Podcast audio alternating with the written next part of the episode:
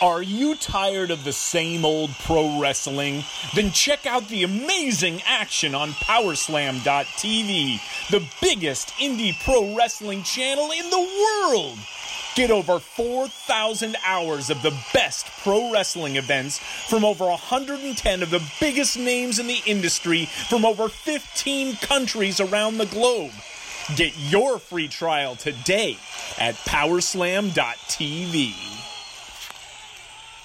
The following is brought to you by the Social Suplex Podcast Network. Hey, this is Scott Norton, and you're listening to Keeping It Strong Style. Yo, this is Rich Latter from One Nation Radio. This is brought to you by the Social Suplex Podcast Network. We present to you the Ace of Podcasts, keeping it strong style. Let's go. It's the Ace of Podcasts, keeping it strong style. Covering New Japan, they ready to hold it down. Jeremy Donovan and the young boy Josh. Come and hit a job out in all the frauds. From the Tokyo Dome over to the G1. Social Suplex is the network where we can get it done. I'ma chill and let them have it, cause this is just an intro. Keeping the strong style, six stars from the get go, boy. Yeah, from Tampa Bay to the Tokyo Dome, this is Keeping It Strong Style with your hosts, Jeremy Donovan and the young boy Joshua Smith. And thank you for listening. Welcome to Keeping It Strong Style, the ace of podcasts on the Social Suplex Podcast Network. Jeremy Donovan here with the young boy Josh Smith. On today's show, we'll be reviewing King of Pro Wrestling and previewing the Super Junior Tag League, answering your questions, and covering all the latest news in the world of New Japan Pro Wrestling. You can support our show by subscribing to the Social Suplex Podcast Network on the podcast app of your choice and leaving a rating and review. You can also get all the podcasts and columns over at socialsuplex.com. This episode of Keeping It Strong Style is brought to you by Power Slam TV. If you're a fan of independent wrestling, Power Slam TV has over 6,000 hours of wrestling from companies across the world. Use the promo code Social Suplex to get your first month free. Also, make sure you check out our Pro Wrestling Tees store, ProWrestlingTees.com slash social suplex. That's where you can get your official Keeping It Strong Style t-shirt, as well as other shirts here on the Social Suplex Podcast Network. Young boy, how you doing, man? Keeping it strong style.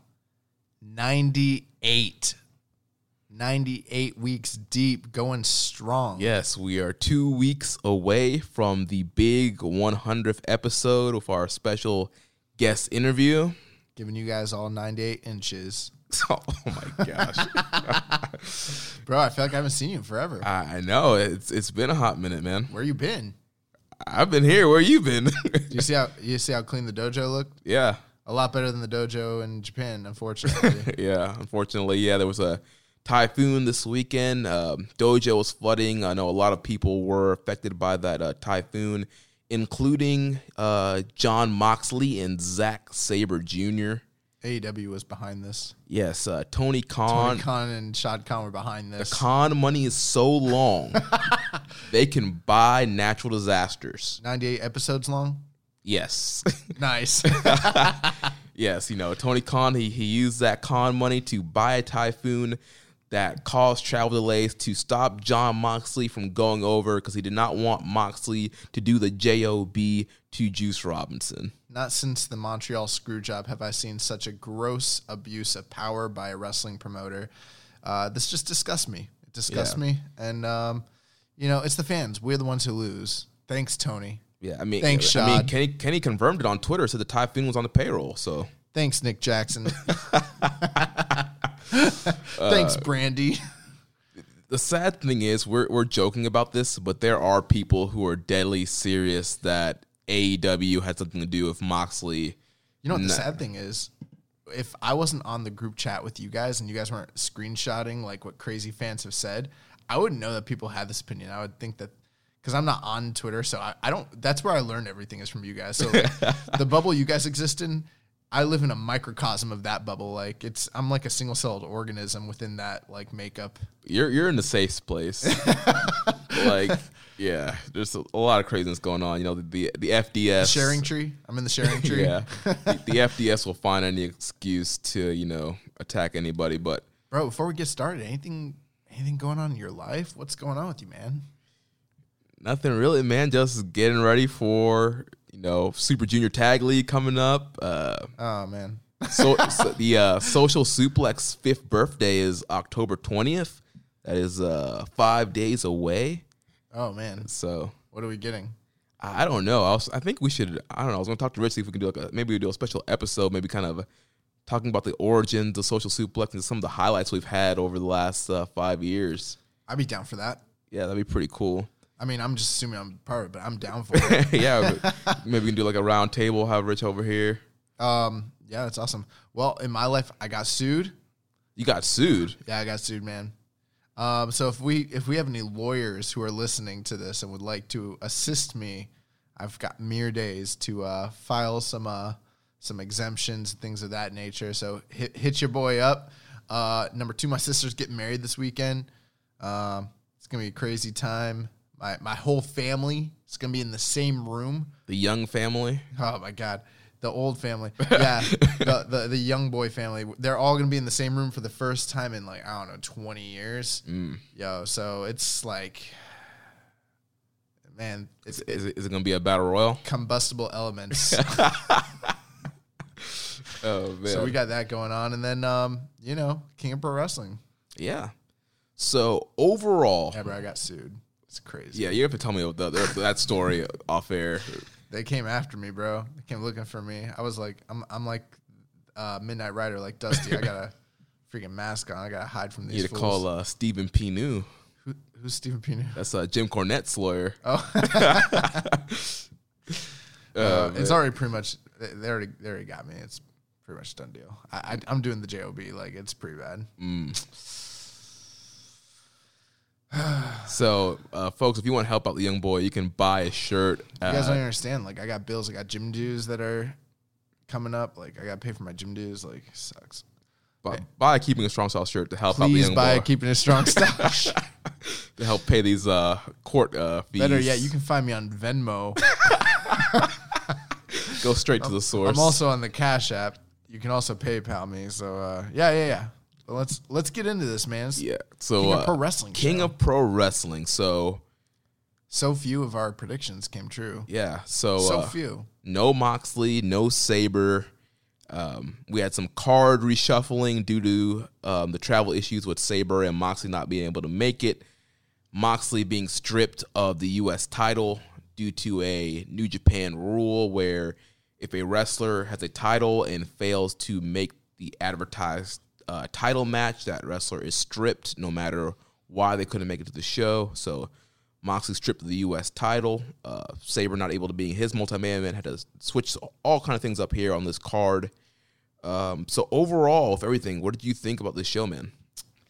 Um, in comparison to many other major pro wrestling shows that are taking place around the same time frame, and I and I'm including a lot of the the big shows that are getting people's attention, including like weekly television programming here in the states.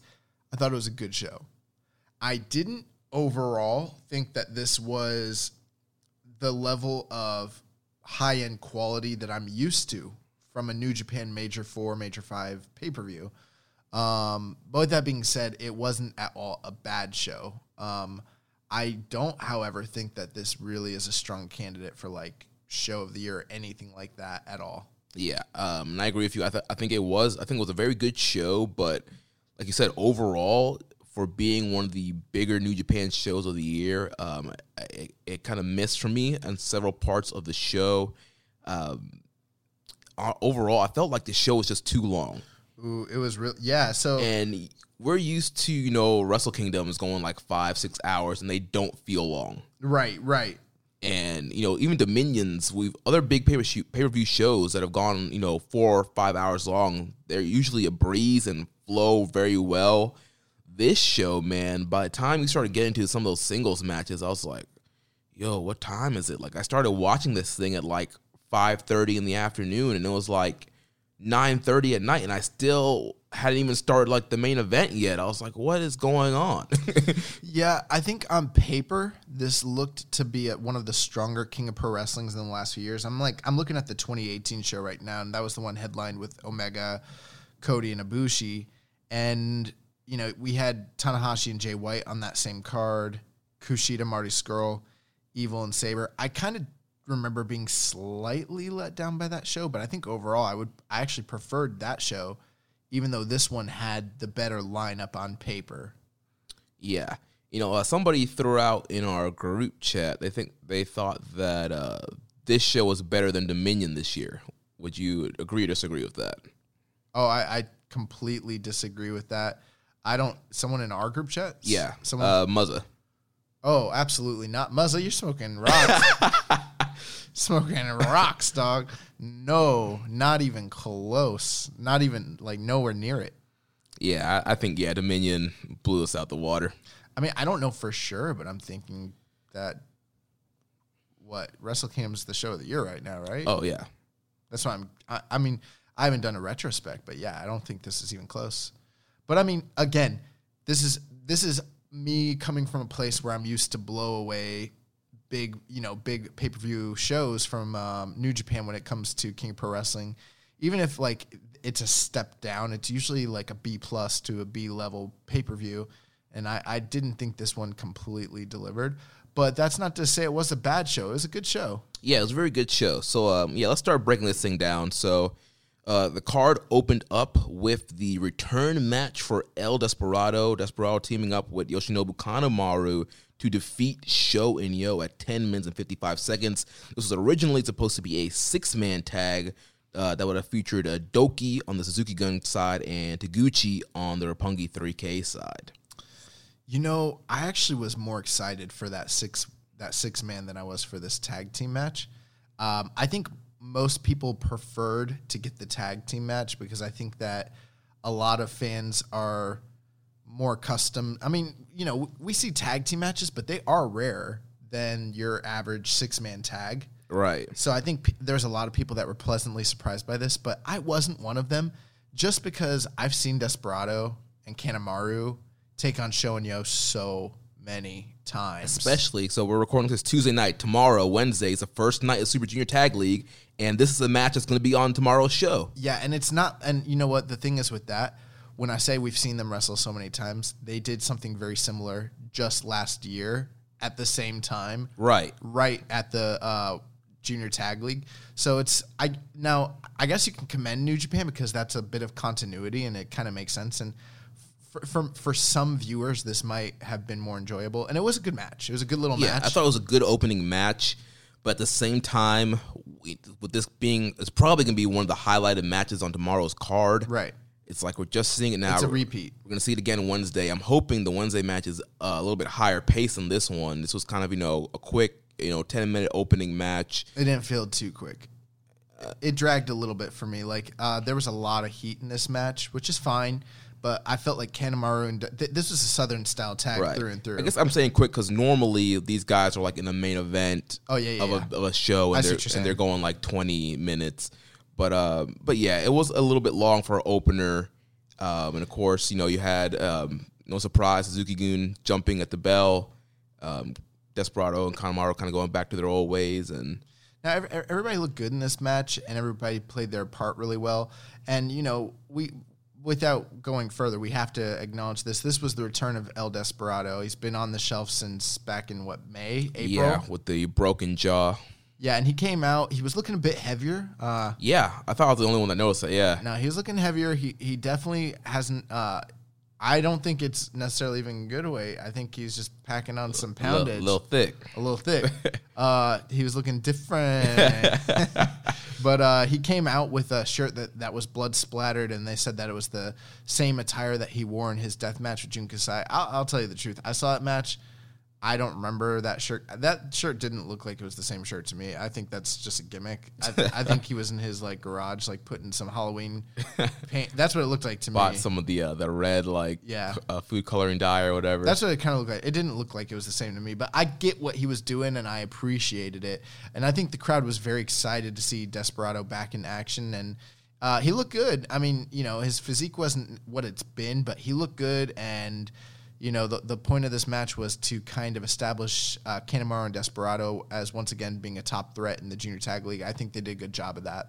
Right, and definitely uh, one of the teams to look out for in the Super Junior Tag League, which we'll be uh, taking a look at a little bit later on in the show tonight. But yeah, so Desperado hits the Pinche Loco after uh, whiskey mix, whiskey missed and a ref bump. Satori special. Yeah, Satori special. So Suzuki Gun gets the win here. Yeah, good little match. Probably like three stars. And um, I think that this team, I, well, I know they, they're capable of having much better matches than this. They probably will have a better match tomorrow during the tag league because what they're main eventing, right? I believe they are. Yeah. So I'm sure that that will be better. But you know, they never really blow me away. I'm never blown away by the Roppongi 3K uh, um, Suzuki Gun tag team. Right. junior I, tag I even feel when when they're in main events that have longer matches, I feel it usually levels off like three and a half, three seven five. I think they had one four star that we kind of liked a lot, but other than that, like yeah, they kind of it's a lot of the same shenanigans, a lot, of, and we'll talk about this more when we talk about junior tag league. But uh, you know, we're I'm glad to see Desperado back in action, and I thought that this was good. Yep. So then we had um, Hiroshi Tanahashi in the continuing of his uh, 20th anniversary series that he's been having on this tour. Here he teamed up with Tomoaki Honma to defeat Togi Makabe and Toru Yano 9 minutes and 45 seconds. this was fine. Um, I was glad. I mean, you know, I'm glad that they're uh, doing some sort of gimmick to commemorate uh, Tanahashi's, um, you know, uh, 20th anniversary, and um, they brought out Inui as well. Yeah, Wataru, Wataru Inui. Yeah, and he was uh, a, so during the generation of Tanahashi. There's a lot of like talk of him, Shibata, and um, uh, Nakamura being like the new generation Three Musketeers. But if people remember, um, Shinsuke Nakamura didn't actually debut around the same time as them. It was a couple years later. He was from a, uh, a further back generation. Um, it would be sort of like saying that Dave Finlay, Juice Robinson, and like Ren Narita are the three Musketeers. They're they're from different generations, you know. what I Yeah. mean? So he was a young lion when when Tanahashi and Inui and Shibata became you know full fledged stars. Um, the real third generation Musketeer originally was Inui. I was like those were the guys that were like earmarked as being the the new Musketeers. of Shibata, Tanahashi, and Inui, and they all debuted like around the same time. And um, yeah, so that was really. But he he retired, I believe, in twenty. I want to say I think tw- the announcer said like 2014. yeah, I was gonna say 2014. But so I think a neck injury. They said. yeah, yeah, and uh, you know I didn't love I know his work to be honest. Like he was he was a big guy. Well, not big, but he was muscular, um, a little bit slower. But there are those fans out there that are big fans of his from back in that time period. So I thought that was a, a fitting touch to bring him out. And obviously, there's so much history between Honma, Makabe, Toru Yano. Um, you know, going back to the GBH days and Tanahashi being the ace of the company. Yeah, and Um, then uh, Tanahashi made his debut against um, Makabe when he was a junior. Yes, at, when he debuted as a, or I don't know if he, I don't did, did they debut against each other or no?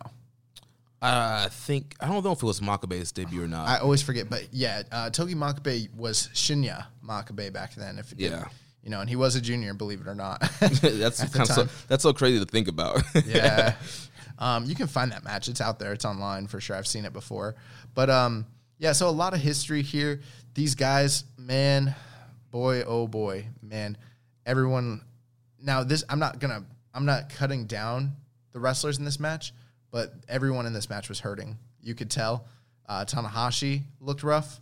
Um, Honma looked the way he always does post, you know, neck injury. Um, Togi Makabe was Togi Makabe. He took his one King of no bumps. one did, did he take aim? He took a bump, I think. Yeah, I think he took. Yeah, he took more than usual. I feel like. And even Toru Yano uh, didn't do a lot of the Toru Yano shenanigans that we see. I mean, he did some, but uh, he tends to kind of cut down on that a bit when he teams with Togi Makabe because I think they like to harken back to the GBH days a, a bit more. Most violent players. Yeah. yeah, yeah, the most violent players gimmick. So um, we kind of saw less of what I like to see out of Yano these days. But the match was fine. Yeah, I mean, it was a fun little match. You had some funny spots with Tanahashi and Honma doing the double Kokeshi. I liked those spots. Yeah, it's a fun, fun little, good little match. You know, Everybody got their stuff in. It was noticeable though how how much like the level that Tanahashi, even in his battered state, like anytime he did something that was so much more crisp and dynamic than the other guys that were in this mat this match, save for maybe Toru Yano, who he didn't do a lot in the match. Honestly, it was a lot more, believe it or not, a lot more Makabe. Yeah. Um, but you know, I was kind of anticipating that this 20th anniversary wasn't like a real thing. I was kind of hoping it was like Gonna lead to an angle. lead to an angle, and it really didn't, which is fine. But uh, you know, it was weird to see Tanahashi on a King of Pro Wrestling card, second from the bottom, um, in just a what's basically the equivalent of a Road to opener match. Yeah, it was really weird. You know, Um, it makes some it makes some of the podcasters that used to be on this network who talked about Tanahashi like going down to like opener status. Uh, makes them sound a bit smarter than I thought they were at the time. Because I remember when they said that, and I was like, "You guys are ridiculous. You have no idea what you're talking about." But um, yeah, when Tanahashi hit the high fly flow, and then afterwards he was like trying to get up, and he was struggling, and I was like, also I was watching this match with a, a non uh, New Japan Pro Wrestling watcher, and they were like, I was like, oh, he's about to hit his finisher. Like, what's his finish called? I was like, the high fly flow, and they're like, that's a frog splash. that looks like a, a five star frog splash. That's what they said. And I was like, it's better because it's the high fly flow. But yeah, Tanahashi um, actually almost got pinned off of a exposed buckle and cradle by Yano, but it was able to come back with a sling blade and that high fly flow to get the win for him and Honma. And uh, they had and it was a cool moment afterwards. They all raised each other hands, congratulate each other, and so you know I'm glad to see Tanahashi get uh, you know a bit of recognition. He deserves it, but um, I was a, I was a little let down. I was hoping for this. I to know last week you were like, man, this is a you were like angle alert, something's gonna happen. I was and wrong. I, I was waiting for it too. I'm like, okay, here it comes. because I'm usually right about stuff like that. Yeah. but I was wrong. Yeah, yeah. They just uh, welcomed Denoy into the ring, had a little celebration. that was cool. Yeah, I thought Shibata should have been there. He's probably hanging out with hot chicks over in LA. I don't know. he's uh Chappin' Chappin'. he's if uh, y'all know about the Chappin' Chappin' Shibata stuff, you should look it up. Chappin' Chappin'. uh he might have been s- uh stalking Kenta. That's true. Yeah. well, he- then he really should have been here because Kenta was here. Yeah, but you know he wanted to be in the shadows. He wasn't ready to you know. Are you are you proposing that Shibata should don a, a crow uh, crow sting gimmick and go into the rafters? I wasn't thinking about that, but maybe he should. Be the man of vengeance? maybe yeah, He already is silent. It wouldn't really be that much of a difference from his character. yeah. Just, Oh my god, Get him a trench coat, get him a baseball bat. Bro! I could get behind this, bro. And Sting didn't wrestle for like a, what a year and a half. Chappelle would never have to wrestle. He could just stand up, stand in the rafters, and strike fear in the heart of Bullet Club. Oh my god, give us the book. Oh man. So uh, next up, we had uh, Tetsuya Naito and Shingo Takagi defeating the team of Douki and Taichi. And this match was originally supposed to be a uh, six-man tag that would have featured uh, Bushi on the LIJ side and Archer and Sabre with Taichi. that was a also a more appealing matchup to me. Um, I understand why they did the shuffling, so I'm not going to complain.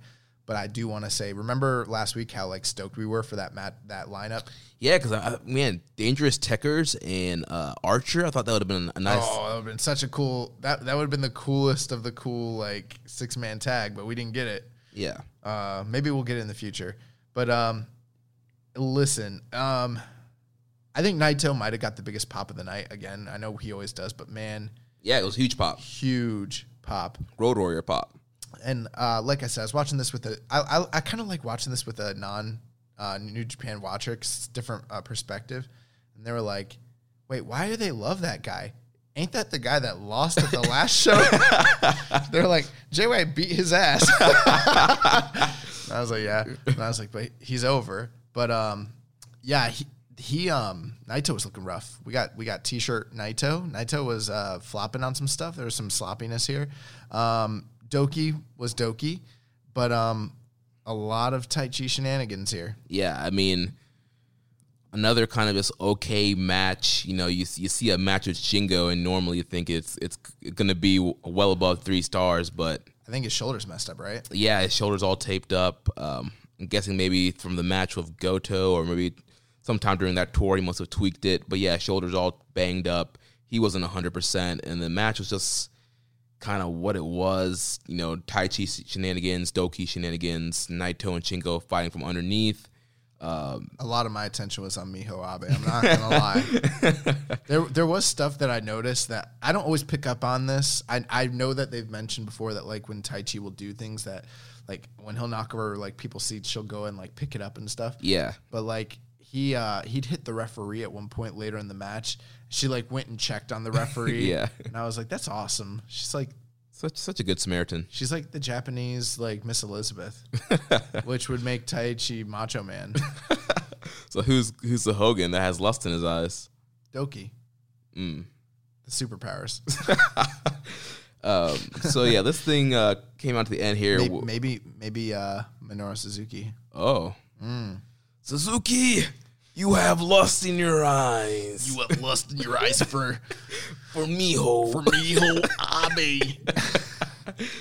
Uh, but yeah, this came down uh, the Shingo and Douki. Shingo hit a pumping bomber, but then Taichi came in, attacked him with the mic stand, hit the ref with the mic stand. The ref uh, went for throughout the match, called for a DQ. So Naito and Shingo win the match via DQ. Taichi gives no fucks, bro. Yeah, man, did not care about this tag match. Uh, then post match, Taichi lays out uh, Naito with that sickest backdrop suplex. Who did? Taichi. I thought Taichi hit him with the um with the freaking what's it called? The, last, ride. Yeah, but first he hit him with that backdrop suplex. I must have missed that. just dumped Naito right on top of his dome. And then he hit the uh, last rod, followed up with the pin, had Douki count the one, two, three. yeah. I did notice that when he hit him with the uh, the mic stand, he he bumped straight onto his neck, and I'm like, Yes. f- Flat neck heck? bump. Why are you doing this to yourself, Naito? yeah, it's yeah, it was crazy. And you know, something I totally forgot about why these guys are even feuding, you know, um, they mentioned it on commentary that, you know, Taichi beat Naito during the G1 and was expecting to get an IC title match from Naito. That's why at the beginning of the match, he was like pointing at Naito's waist, oh, like, I forgot about that. yeah, he's like, "Where's your belt?" And so you know, Taichi was thinking that Naito was going to beat Jay White, and he'd be getting, he'd be next in line to get an IC title shot, but Naito failed to beat Jay White, and now Taichi's going to get a title shot. Such good storytelling in New Japan. I didn't even think of that. Although I got to tell you, my my I don't have enthusiasm because I'm like, oh, I don't. Yeah, I don't really want to see these guys. see Naito and Taichi again. I mean, I'm fine with it. I I think they have good matches. It's just, it's so.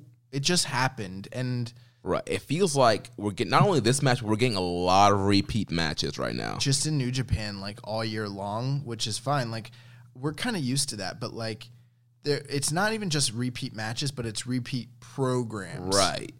Especially it seems like this like this latter part of the year, like kind of going to Wrestle Kingdom is kind of slow. We don't want to blow any Wrestle Kingdom matches, so let's just run back some programs we did earlier in the year. Yeah, I mean New Japan ha- they're fantastic at making stars. They're fantastic at telling long-term stories.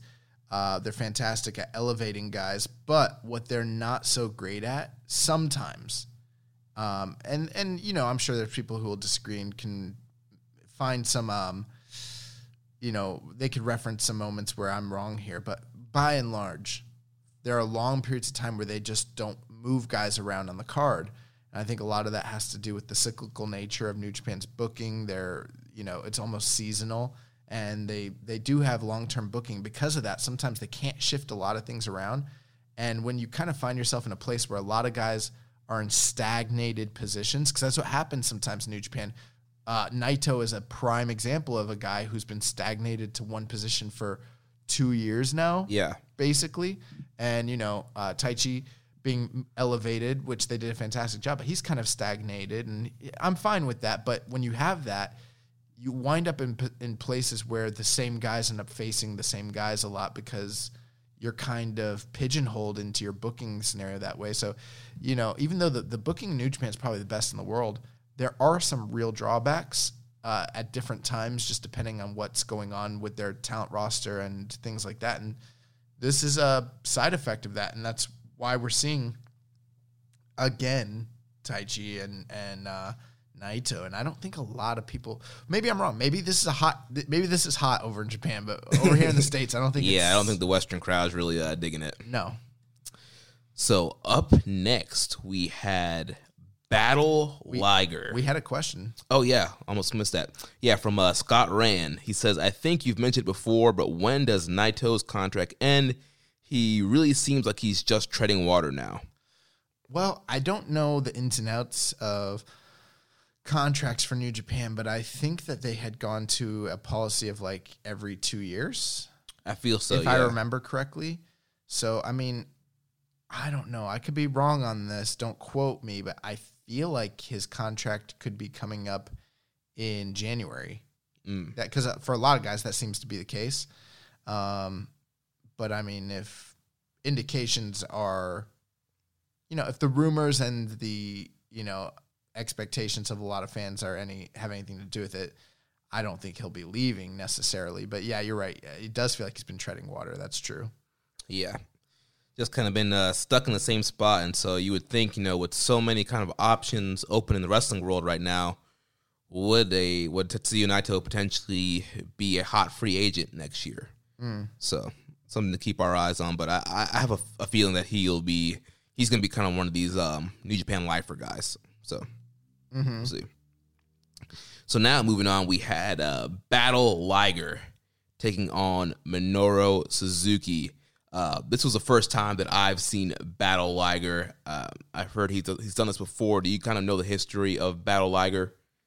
You know, I can't give you a point by point uh, history of uh, Jushin Thunder Liger breaking out this uh, this gimmick. Um, I will say, from what I recall, and if I say the wrong dates, please forgive me, uh, listeners. But the first time I recall him doing the Battle Liger thing was against Shinya Hashimoto in '94. I want to say, if it wasn't '94, then it was like '96 although it could have been 2000. Uh, no, it was earlier than that. It was 94, 96. Yeah, he, he he was still a junior and he decided to take on. He was a junior champion. He took on uh, Hashimoto when he was, you know, the the IWGP heavy heavyweight champion, and he broke out this kind of gimmick. I even remember there was a time in like the late 90s where he was in the heavyweight division and he fought exclusively with this sort of get up didn't look exactly like this. And i'm guessing um, after he went back down to the juniors and kind of reinvented himself as like an international guy did runs in like noah and things like that he would kind of break this out sparingly. They mentioned chris charlton mentioned if i'm if i heard it correctly i think he said the last time he did this was like in 2014 in a match against Suzuki. Yeah, he did mention that. Yeah. Although I don't ever recall them having a singles match prior to this outside of their Pancrase match. So maybe that was in some sort of multi man, but I could be wrong. I mean, I wouldn't doubt Chris Charlton. He knows his, his stuff. But um, yeah, I've seen Liger do this a lot over the years. And the funny thing with it is because I associate it with his heavyweight run and I associate it with his uh, challenge against Hashimoto, I kind of see it as a losing gimmick. I've seen him lose uh, under the and again, I'm not like the guru on this sort of stuff. Um, you know, I'm sure there's other people who there are diehard Liger fans out there who know more about Liger.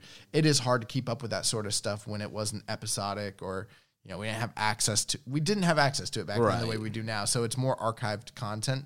But um, there's probably people who know more more than me. But I just remember him losing a lot when he did the Battle Liger stuff. But I was very excited to see him come out with this gimmick.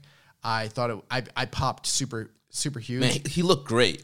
He looked man. He looked Dude, he was in, he's in great shape, man. He, you know, the Battle Liger, you know, if you guys haven't seen this yet, you know, not the jumpsuit, just just uh, you know, long tights, no no shirt, no top, um, no wig, just a more more tight mask, and he Mm-hmm. looked he looked great, great shape.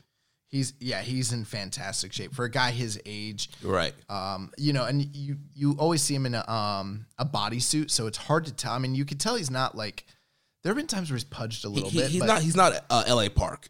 no, no, no, no, not at all. No, and I think this past year he's really because he's going on this final run. I think he's even been in better shape than uh the past couple years, probably. But man, he looked once he took the shirt off, and I we noted it when the Kishin Liger gimmick. Came out. Yeah, yeah. When he ripped off the suit, yeah. But it was even more pronounced here because you could really tell, and it was like, God, why does this guy wear a bodysuit? Like this is he- he's in such great shape. Like this this guy's got the fountain of youth. It's incredible. yeah, you know, the bodysuit makes him look less in shape.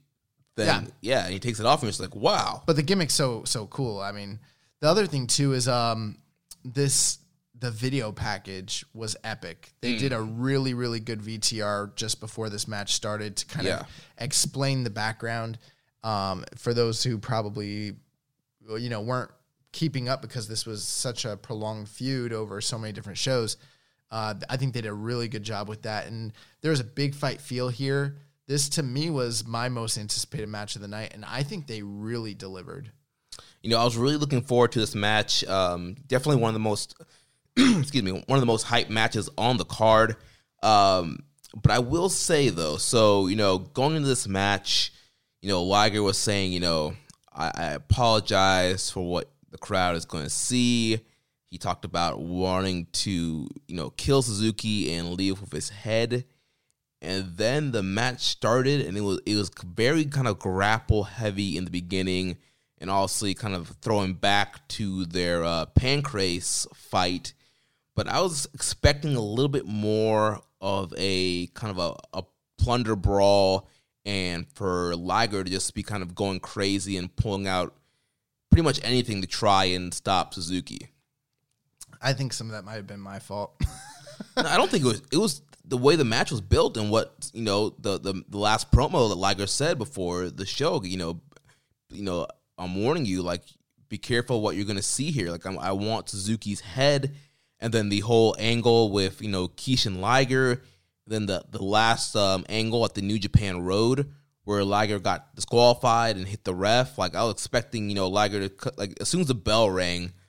I was expecting Liger to like blitz this guy, like pull out a chair, like I was expecting these guys to juice. I was expecting, you know, a wild brawl over the arena. And that's not quite what we got. You know, it started off very kind of um, grapple based, kind of throwing back to the pancrase stuff. And, you know, Liger wanted to get the um, the submission over uh, Suzuki and then kind of went into like a strike fest towards the end of the match. We really didn't get that kind of crazy wild brawl that I was expecting. But however, I still thought this was a, a great matchup. I went uh, four stars on it, um, but it didn't quite hit what I was expecting. But I still thought it was very good. Yeah, um, I did. I I was speculating last week that this would be some sort of plunder brawl, um, you know, much akin to the, like the lucha brawls that we see over in CMLL and you know just over in Mexico. This didn't end up being that whatsoever. I, while eh, correct me if I'm wrong, I think Minoru Suzuki did use some tactics that were akin to that. Like, yeah, he used a chair on the outside, and Yeah. broke the chair, but this was um. I don't want to say fitting because in some senses you're right. Especially in the past few weeks they really built up the the bloodlust and made it seem like that this was going to be a street fight almost sort of match. But what they ended up doing the the the prolonged nature of the beatdown that uh, Suzuki put on Liger and his defiance against you know the force that is Minoru Suzuki in what was essentially a strong style quasi UWFI sort of battle, it does fit along the lines of what they'd been building with the history of them between with the Pancrase fight Right. and Li- Liger coming out in the Battle Liger outfit actually is a closer look to what he was using at the time of the Pancrase fight in the early 2000s. And even similar to the mask that he wore because he actually fought, he fought that fight in with the mask, like basically this mask, like Right. like a toned down version of it. So I think it was akin to that. I also think at some point we've seen most versions, maybe not color schemes or patterns, but we've seen most versions that are uh, like variances of uh, Jushin Thunder Liger. So I think him fighting in uh, Sumo Hall for the last time, I think that's kind of it was fitting that he brought out the Battle Liger thing. But I I got to tell you, I really really liked this match a lot, and yeah, it might not have lived up to the hype of what people expected the match to be, and that might be a little bit on New Japan or the bookers and maybe even the talent. But the match itself, in a vacuum, I thought it was fantastic. Yeah, it was a great match, and you know they just told a story of Suzuki just kind of being this overwhelming monster and Liger just having to fight from underneath and literally muster up everything he possibly could to fire back and try to take this monster down. Yeah, it seemed to me it was very much a prolonged kayfabeized version of maybe the kind of fight that they'd had previously. And, you know, this might be, I don't know, someone, uh, you can fact check this and maybe prove me wrong, but I can't think of anything. This might be the best ever match between two 50 plus year old competitors. Mm. I can't think of one.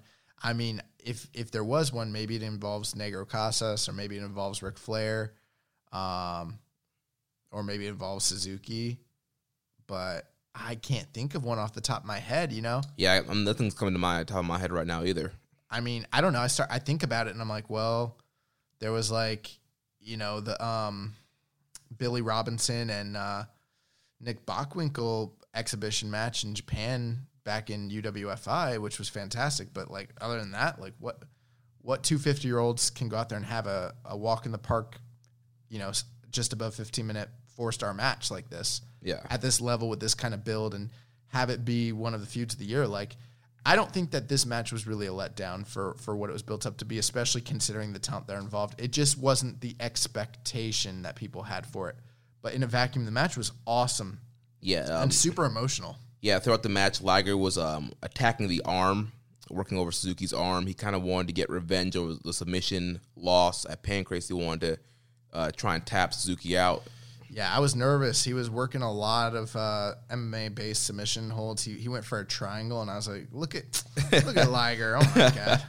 And at one point, Suzuki had to go to the ropes, which almost never happened. So that was that was a cool. There was some cool stuff here. Really cool stuff. Yeah, there was one. Was that the what did he, he rolled out of something that looked pretty cool? Was it? I don't think it was the, the triangle choke. There was something else he had, he had him locked in that uh, Suzuki kind of kind of like a forward roll, like get to the ropes. I thought it was the triangle, but Maybe know, it was. Maybe I'm just picturing it. I don't know that it could have been anything. This match was awesome though, and um, the strikes. Liger, the, the the one moment that really got me the the, the most was when Liger is hurling shoteis at, at Suzuki and Suzuki's no selling them, Mm-hmm. and he's at like every like three or four shoteis he's hitting Liger with like one Huge forearm. huge like elbow forearm strike and just rocking Liger.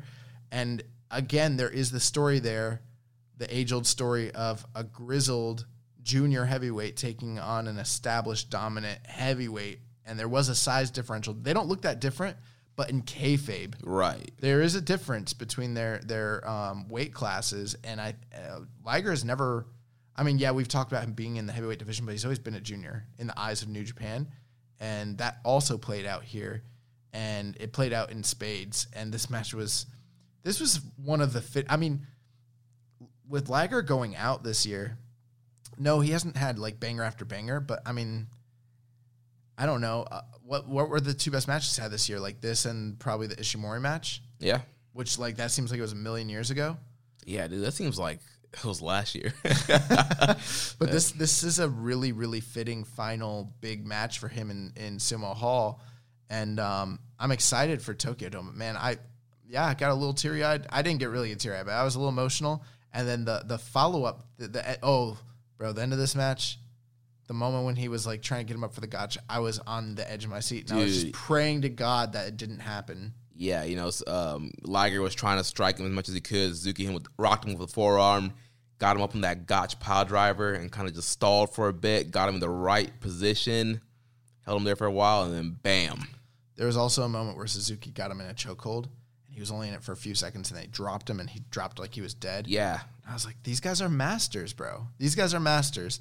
Um, but he was like playing possum because he like rolled him up after that, right?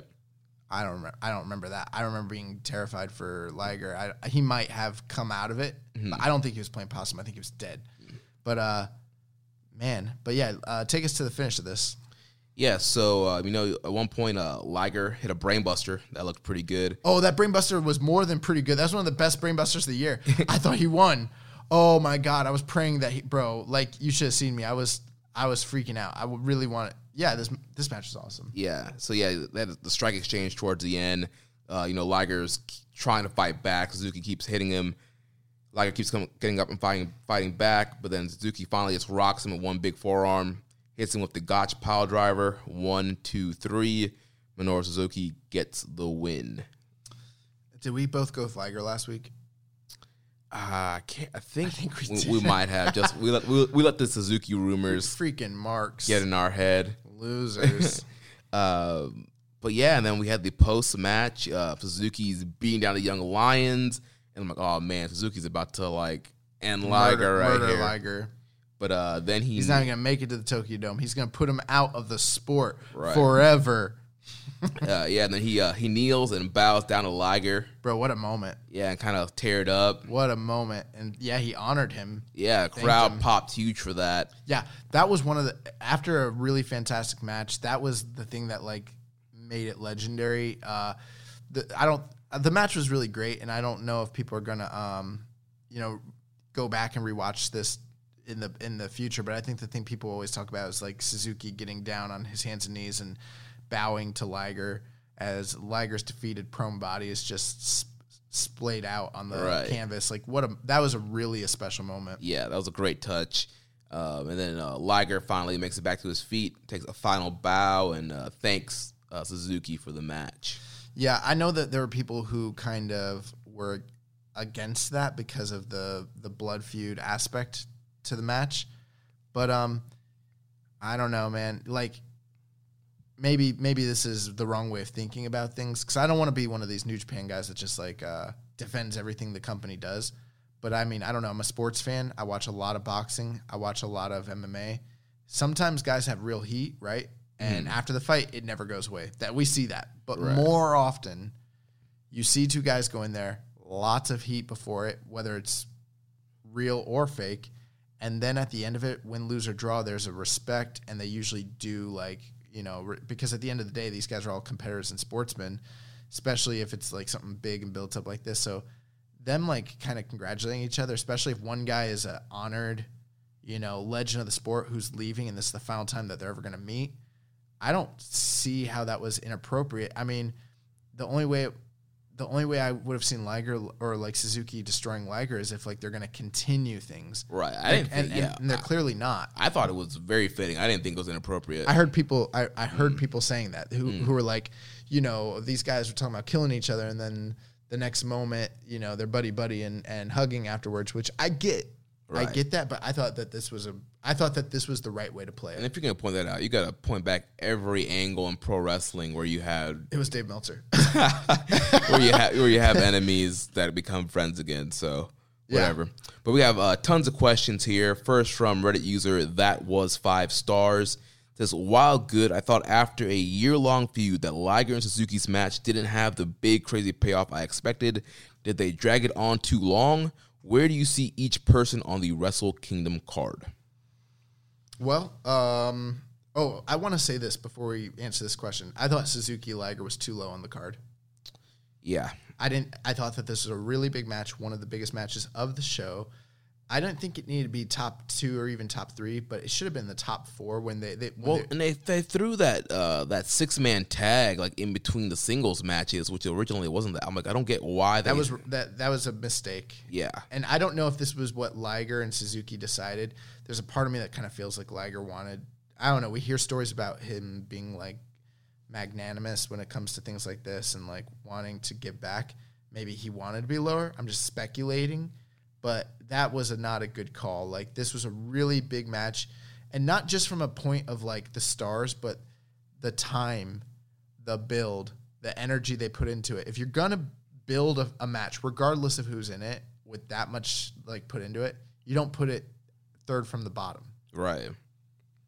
So I thought that, especially on King of Pro Wrestling, it wasn't like there was, yes, really good lineup, but it wasn't like this like a Wrestle Kingdom lineup where there's so much other more important matches. This could have been like fourth from the top, and it, it would have been fine. Right. Um, so I yeah. Now with that being said, um, going back to the question that we got here from um, that was five stars. He said, "Well, good." I thought after a year long feud that Liger Suzuki match didn't have the big crazy payoff I expected. Did they drag it on too long? Where do you see each person on the Wrestle Kingdom card? I thought this was fitting. I thought it was fitting. I mean, I think maybe we had higher crazy expectations for the blood, mm-hmm. or maybe even for the performance. But keep in mind, like Liger hasn't been doing big matches like this, you know, except for once or twice a year for the past few years. And even when he does, he can still go, but not at the top, top, top tier level. It's not like he's like breaking past four stars match after match. It's been a, I can't remember the last time he had something that was like four and a half or higher. You know? Right, yeah. So I thought that this was I thought that this was really fitting. There's a lot that I liked about this, and clearly we're spending a lot of time talking about it. I don't think we're gonna spend this much time on everything else. So it definitely left an impression on me. Maybe that's me, but I felt like it did for you too. Yeah, I don't think it drug on too long, but like you, that was five stars. I think you you were, were kind of expecting more of a, a wilder match, but Right. I still thought the match told a great story. They had a lot of great callbacks to you know the, pan, the whole Pancrase, which was the whole original start of this story, and uh, yeah, I thought it was a very good match. And As far as Wrestle Kingdom, we've got news Yeah. already on uh, what uh, Liger will be doing both nights. yeah, so we'll talk about that a little bit later when we talk But for about. Suzuki, I don't know. It all depends if the the rumors are true. well, wins and losses matter in New Japan. He just picked up a really big win, so yeah, so so he's back in the W column. so yeah, we'll see what what Suzuki does, but Maybe I mean, Suzuki gets in that that mini tournament. maybe. See him unify these belts. I mean, I could see potentially maybe a, a never title match. Oh God, I would love. I, I would love to see Liger and like who, Kenta. No, Oh, I was thinking Suzuki a never title match. that's what I said. Uh, you said Liger. My bad. Suzuki and like Kenta, or I don't know. Let's give it. Give, give me Suzuki and Ishii just because. Yeah, I, just run I- it, Just yeah. because I love it. I don't know. Uh, Suzuki. Hopefully he's not. I here's what I don't want to see. I know there's a lot of talent. I don't want to see Suzuki in a six man gauntlet. I don't see him in no Rambo. Nothing like that. Give me singles match Suzuki at Wrestle Kingdom. Period. I don't care. Yeah. Um, next question from Reddit user uh, NJPW Extension. Do you think Battle Liger should have been more competitive, or was a definitive, arguably lopsided loss the right call? Um, well, great question there, Danny. Um, you know, I think I I touched on this before. I feel like I've kind of seen him in like lopsided like losses. Um, there is a really good gif out there of him wrestling Misawa in a New Japan ring when he was Battle Liger, and he drops him with this incredible Liger bomb. It's pretty cool. I think it's from a tag match in the mid two thousands, but um, I don't know. I feel like I've always seen Battle Liger lose a lot. so from that standpoint, kind of made sense. Um, but also from the weight differential, it made sense. Also from like, you know, the only time like that Liger ever really looked dangerous to Suzuki, like during the whole build, was when he busted out the Demon Kishin. And I also thought it was smart that they brought out Battle Liger because the way the mask is set up, you know for a fact That there's no Keisha. there's no Kishin under it. So it kind of tempers your expectations. right. Um, so I thought this was the right call. I, I liked the story they told, and you know, I don't think Liger wanted to. I mean, I'm speculating again, but like my feeling, based on what we know, is that Liger's not out here trying to put himself over and um, be in this 50-50, like almost triumphant sort of match. Like this, in a lot of ways, kind of reminded me of like the struggle Ric Flair had against Shawn Michaels at WrestleMania Yeah. it was very reminiscent of that. Like someone who is still great, but someone else he's facing someone who's greater and he couldn't keep up. yeah. I, thought it was a good story. Yeah, I agree with that. Um, yeah, you know, something, you know, we, we got wrapped up in this feud, but ultimately it, it's a junior heavyweight against a heavyweight. And in the pre- the previous juniors versus heavyweight matches we've seen, even this year, I mean, look at Roppongi 3K versus GOD. Um, I mean, Ospreay versus Okada is probably the best the juniors done. Ospreay against Ospreay beat Tanahashi. Yeah, that's true.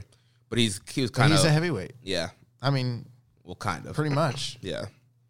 So yeah, so always got to remember that that heavyweight versus junior heavyweight kind of thing going on here. So overall, still thought it was a great story, and um, yeah, it was a great match.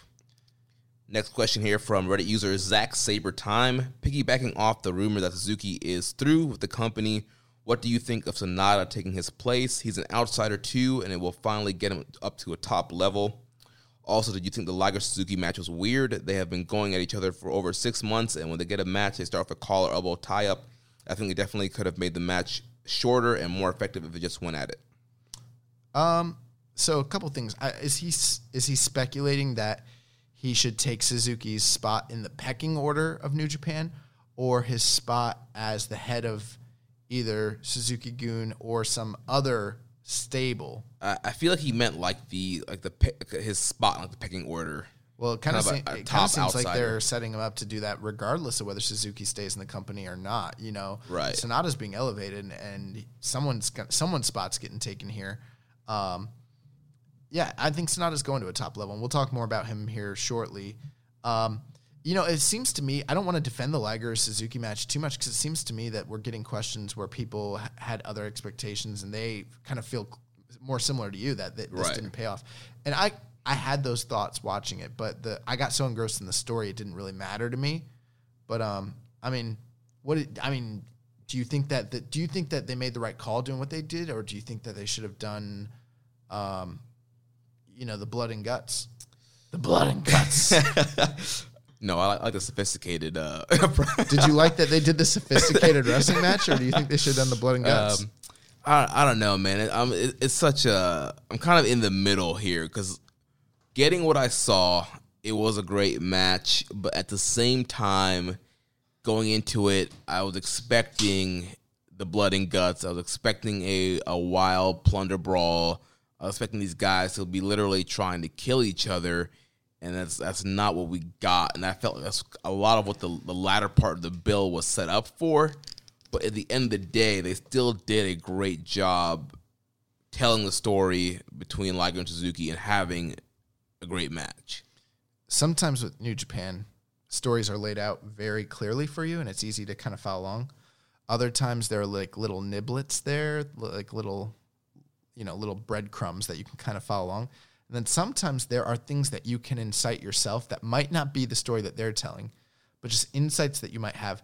And it might be you like Meltzer splaining it or whatever, but it's not necessarily. One thing I thought, this is just a thought I had, and I'm not saying this is the story they told, but this is just my thinking as a fan. What if yeah things were really built up but what if liger was trying to just beat suzuki? Yeah. and he's trying his hardest to find a way to beat him and there are very few avenues that he could go down to actually defeat this guy. And this type of match this hard hitting almost almost like Puroresu throwback kind of match is what he wanted but he was trying to throw Suzuki off his game. So trying to get Suzuki incited to like be so angry that he is expecting a plunder match and instead he's gonna he's gonna switch on him and go at him you know on the other end. That's kind of what mm. my thinking was but i don't know if that's exactly what they were going for you know? Right. i wasn't disappointed Yeah, like I, it was still a great match, but I do kind of wish there was a little bit more um, intensity with the with the brawling. But at the end of the day, they still did a great job. So the not one the one thing is um maybe they should have done a different style to the build if that's the kind of match they were going to do right? but I don't know. I mean, it's give and take because it, I felt like the build was so so fantastic that it drew so many people, and then the match was fantastic. It's hard for me to really criticize it. Yeah. So next question from Reddit user Dom Homie 101. What's next for Liger and Suzuki? We'll be talking about what's next for Liger when we talk about the press conference. Uh, Suzuki, have no idea. I mean, I've been hearing things from um, you know other like shows that are that are saying that they're not able to deny or corroborate the previous reports of Suzuki leaving New Japan. Yeah. Um, you know, so I don't know how much merit there is to the report. Um, you know, I even I listened to Voices of Wrestling this past week just to even see what Joe Lanza had to say about it, and he even said he was like, "Listen, this was something we heard from two of our reliable sources, you know, who don't talk to to one another." But he's like, "But I'm not saying that that's what's happening. It's just a story that we heard, and so I reported it because it was it sounded valid based on what we're hearing."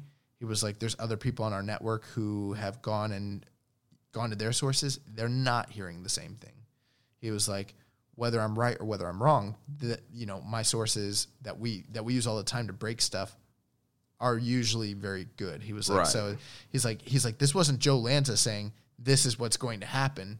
He was like, "This is what someone has reported to us." And he's Right. like, "We thought it was newsworthy." But um, you know, I'm not hearing it from, and I said it last week. again, um, I didn't think when when we talked about, it, I was like, you know, I don't think Joe Lanza would ever say something like that unless they heard it from something somewhere that was pretty reputable. Those guys are very reputable, but you know, you're not hearing it from any other major news publications just yet. So I think that I think it's still time to be apprehensive as to whether that is really happening or happening or not. And if it does happen, you know, hats off to those to the voice of wrestling guys. Like they they were the first ones who break broke that story. But um I don't know. There's nothing here for me to really think that le- that Suzuki for sure is leaving just yet. Right. Yeah, we have to hear some more stuff kind of going around to kind of confirm that he's actually going to be heading out the door. So, We haven't heard anything yet. no. Uh, next question from Scott Rand. He says, Where does the amazing Suzuki Liger story go next? Maybe the bow leads to Sabre sensing weakness and he takes over Suzuki Gun. People really want this Sabre Gun shit, don't they? yeah. like people really want Sabre Gun. I, I gotta tell you, I I don't think Zack Sabre is ever gonna take over uh, Suzuki Gun. Probably, I just, I don't know. I think that they would put Taichi in charge before they Yeah. put Zack Sabre. And I think I in said, charge. I said that last week. I, I could see Taichi Gun over Suzuki Gun. You said that? Uh, over Sabre Gun. You said that when you said that, I was like, mm, they could really do that. And like, you know, for a long period of that that group's history, going back to way before Zack Sabre was ever recruited into it, Taichi was there. Taichi's always kind of been the second hand, right hand man. Um, I think Taichi is the guy that, and also, yes, Zack Sabre is signed, and yes, Zack Sabre is a long term guy, but Taichi is too, and they really have done a lot. They have been since in he's been been a heavyweight. They've done a great job, kind of telling the story of his elevation, getting him in feuds with uh, Naito, getting him in the, the never title mix. It's it's just funny because there's this one subsect of fans who are like diehard Suzuki Gun fans, and they really want Sabre Gun to be a thing. But then there's this either this even more niche group of diehard Taichi fans, and it's like civil war between these two very vocal minorities. I think. Um, yeah, I think a lot of people would like for there to be a Sabre Gun, and I'd be fine with it. It's just there's a lot of doesn't it feel like I mean I don't know Bullet Club has a has a gaijin leader, another group with another gaijin leader. I don't know about that. In New Yeah. Japan, maybe, but Yeah, I don't know. I don't know. I, def- I definitely feel Taichi over over Sabre. Yeah, and maybe this could lead. I mean, hey, that story about leading to someone seeking, uh, sensing weakness and trying to take over. Sure, why not? But I didn't think that this was a full fledged face turn for Suzuki by any means. Right. I would love to see something like that. I think that's a fantastic score, uh, story, Scott Rand. I just don't know if that's what they're. That's that's that'd be a great story if they told it. I just I, I can't sit here and say like yeah they're going to do that. Yeah. All right. So now moving on to the next match. And also I think the Suzuki Liger story is over. Yeah, I, think, it's- that's it. Yeah, I think this is it. Yeah. Uh, so moving on to the next match for the IWGP Junior Heavyweight Title, we have the champion Will Ospreay defending against El Fantasmo in 27 minutes and 50 seconds. We got the return of Elevated to the airwaves, no longer under copyright ban. it was so great to finally hear that on the airwaves again. While Naito might got the biggest pop of the night in uh, Sumo Hall, Will Ospreay's song "Elevated" got the biggest pop of the night here in the uh, Dojo, the yeah. dojo. so yeah, um, but yeah, uh, kind of interesting story going into this match. Uh, El Fantasmo had been spending the week at the dojo, and you know, here, no, not the, the Strong Style Dojo, the uh, the New Japan Dojo. oh, gotcha. And uh, he helped out with the the whole the flooding, and he had his whole note about how you know he won the Super J Cup, but you know a lot of his accomplishments have been overshadowed by the way he acts, and he was being an idiot. He wants to wrestle this match clean. He wants to go out here and have you know this, this great you know epic junior title match, and I think even before the whole dojo stuff, he mentioned about wanting to wrestle this match clean and proving he can beat Ospreay clean. Uh, came out here wearing white Uh, he sent Taiji Ishimori to the back, and then they kind of start off. You know, he's you know saying, "Hey, you know, no Bullet Club shenanigans. I'm trying to be a good guy here." They have some, you know, uh, rich ladder pro wrestling high spot exchanges um, at the beginning of the match, um, and then uh, accidentally uh, fingered uh, Ospreay in the eye, and you know he was trying to say, "Oh, it was an accident." Goes for a handshake, but then goes in and rakes the eyes more, and then goes back into the old uh, Fantasmo bit, and then we're off from there. Yeah. So uh, we talked a little bit before. You you weren't a fan of this match. Uh, I didn't hate this match. I thought this match was okay. Uh, it it did feel it felt overly long to me. Um, there was some really good stuff here. There was uh, Will. I think Will Ospreay and El Fantasmo are, have pretty good chemistry most of the time, and have pretty good matches. But I don't know, man. For me, and maybe maybe I'm off base here. I don't know if anyone else felt this way. I know you really liked this match. I felt like it was a bit disconjointed with the match structure. Um, it was kind of all over the place. Like, yes, they were doing cool stuff, but uh, and there was a story like early on, but then the story kind of like devolved, and they were just kind of like in the crowd, and then they were like back in the ring, and then Fantasmo was like trying to bust out all the like, The Bullet Club, which he did it during the Super J Cup as well. and I didn't like it there, and I don't really like it here necessarily either. Um, un- unless maybe I'm just wrong. Maybe, you know, the the one time we ever saw that was with Kenny Omega. Um, but Kenny Omega was already like the leader of the Bullet Club, so it was like fitting to what was happening there. And I think Jay White's done it as well. And Jay White, I think Jay White has busted out some of those moves. Yeah, you're correct. Uh, but with Fantasmo doing it, it's kind of like, well, I don't know. I, I maybe because he, I- maybe because he's a Gaijin guy, and But I, I think it's just super heat. Like, look at this douchebag, like using the Styles Clash, using a V trigger, trying Probably. to, trying to hit a one wing angel. Like, like you're not the Bullet Club leader. Like, what are you doing? right, and um, and maybe it worked on me, but it didn't really get heat on me. It, m- I kind of met it more with like confusion because I'm like, I, I don't think he's a big enough stature guy in the Bullet Club to be doing that for it to actually have meaning. But maybe that's just their way of like crapping on like what Omega did at uh, the G1 finals that one time because that was like so like poignant and like an important moment. Yeah. But that this everything was kind of just like all over the place to me, anyways. Um, it just felt like a weird match, and it was really long. Like we talked about how long this show was. Um, this wasn't by any means bad, and they uh, they did do some really cool athletic stuff. But I mean, I just feel like a I've seen Will Ospreay.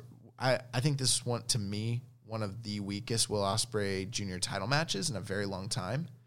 Um, and also at 27 minutes, they did not need 27 minutes to tell this story. I, agree with you there. The match could have been shorter, but overall, I really enjoyed the match. I was four and a half on this thing. Um, I thought there was a lot of great innovative spots. I liked the brawl in the crowd and uh, doing that big dive um, off off the um, the balcony there onto Ospreay. I liked how they shot it to make it seem like the distance between the top of that balcony and the floor was like really high, but in actuality, like it wasn't. yeah, they did a great job with that. But that that's the camera work in New Japan. It's awesome. Yeah, and there was just a lot of really just cool spots and just cool reversals into moves, and I, I liked Fantasmo busting out, uh, you know, Kenny's and AJ's moves.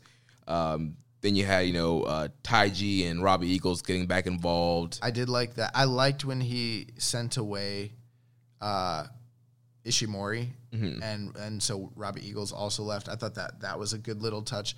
One thing I want to note though, one reason I think that this might have felt weird for me is a I think the crowd was really spent from the Liger Suzuki match, and also all night I felt like this crowd was kind of weird. Yeah. and that might have something to do with what with the tragedies and the uh, and the tsunami and everything that just happened with the earthquake. Right, because I, I feel like to them, like they all this, crowd, like they want to go to the show, they want an escape from reality and just kind of escape from you know the stresses of dealing with the typhoon and just enjoying the show.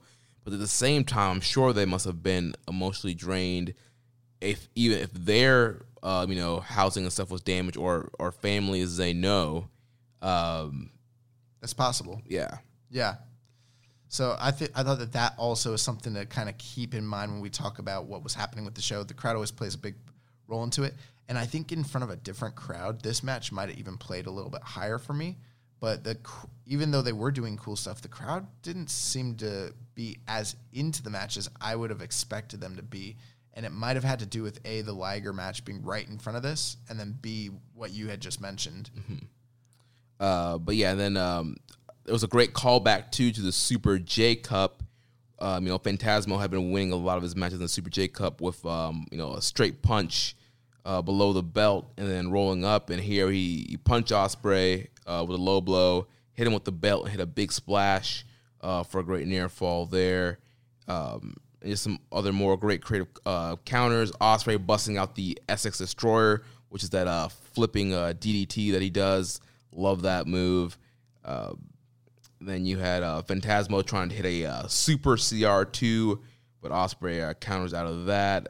Uh, Fantasmo tries to hit a super super Rana, but uh, Ospreay lands on his feet, uh, counter into a super power bomb, and then he had the nastiest hidden blade, or he hits the hidden blade from the front. He missed one hidden blade, I believe, right? Yeah. And then that one in the front, he killed him with that. Yeah, he wrecked Fantasmo's life with that hidden blade. That was awesome. And then he hits him with the Stormbreaker. One, two, three.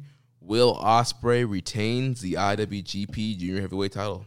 I think for out of the three matches they've had, personally, I just me my personal opinion that this wasn't a bad match, but I thought this was the lowest of their three matches. I think I prefer their, um, their J or no no no their best the Super Juniors match. I thought that was the best match they had, and then I think I like the J Cup match a little bit better than this one. I don't know. I like. I think the J Cup match was their weakest match. It's possible. I wouldn't fight you on it.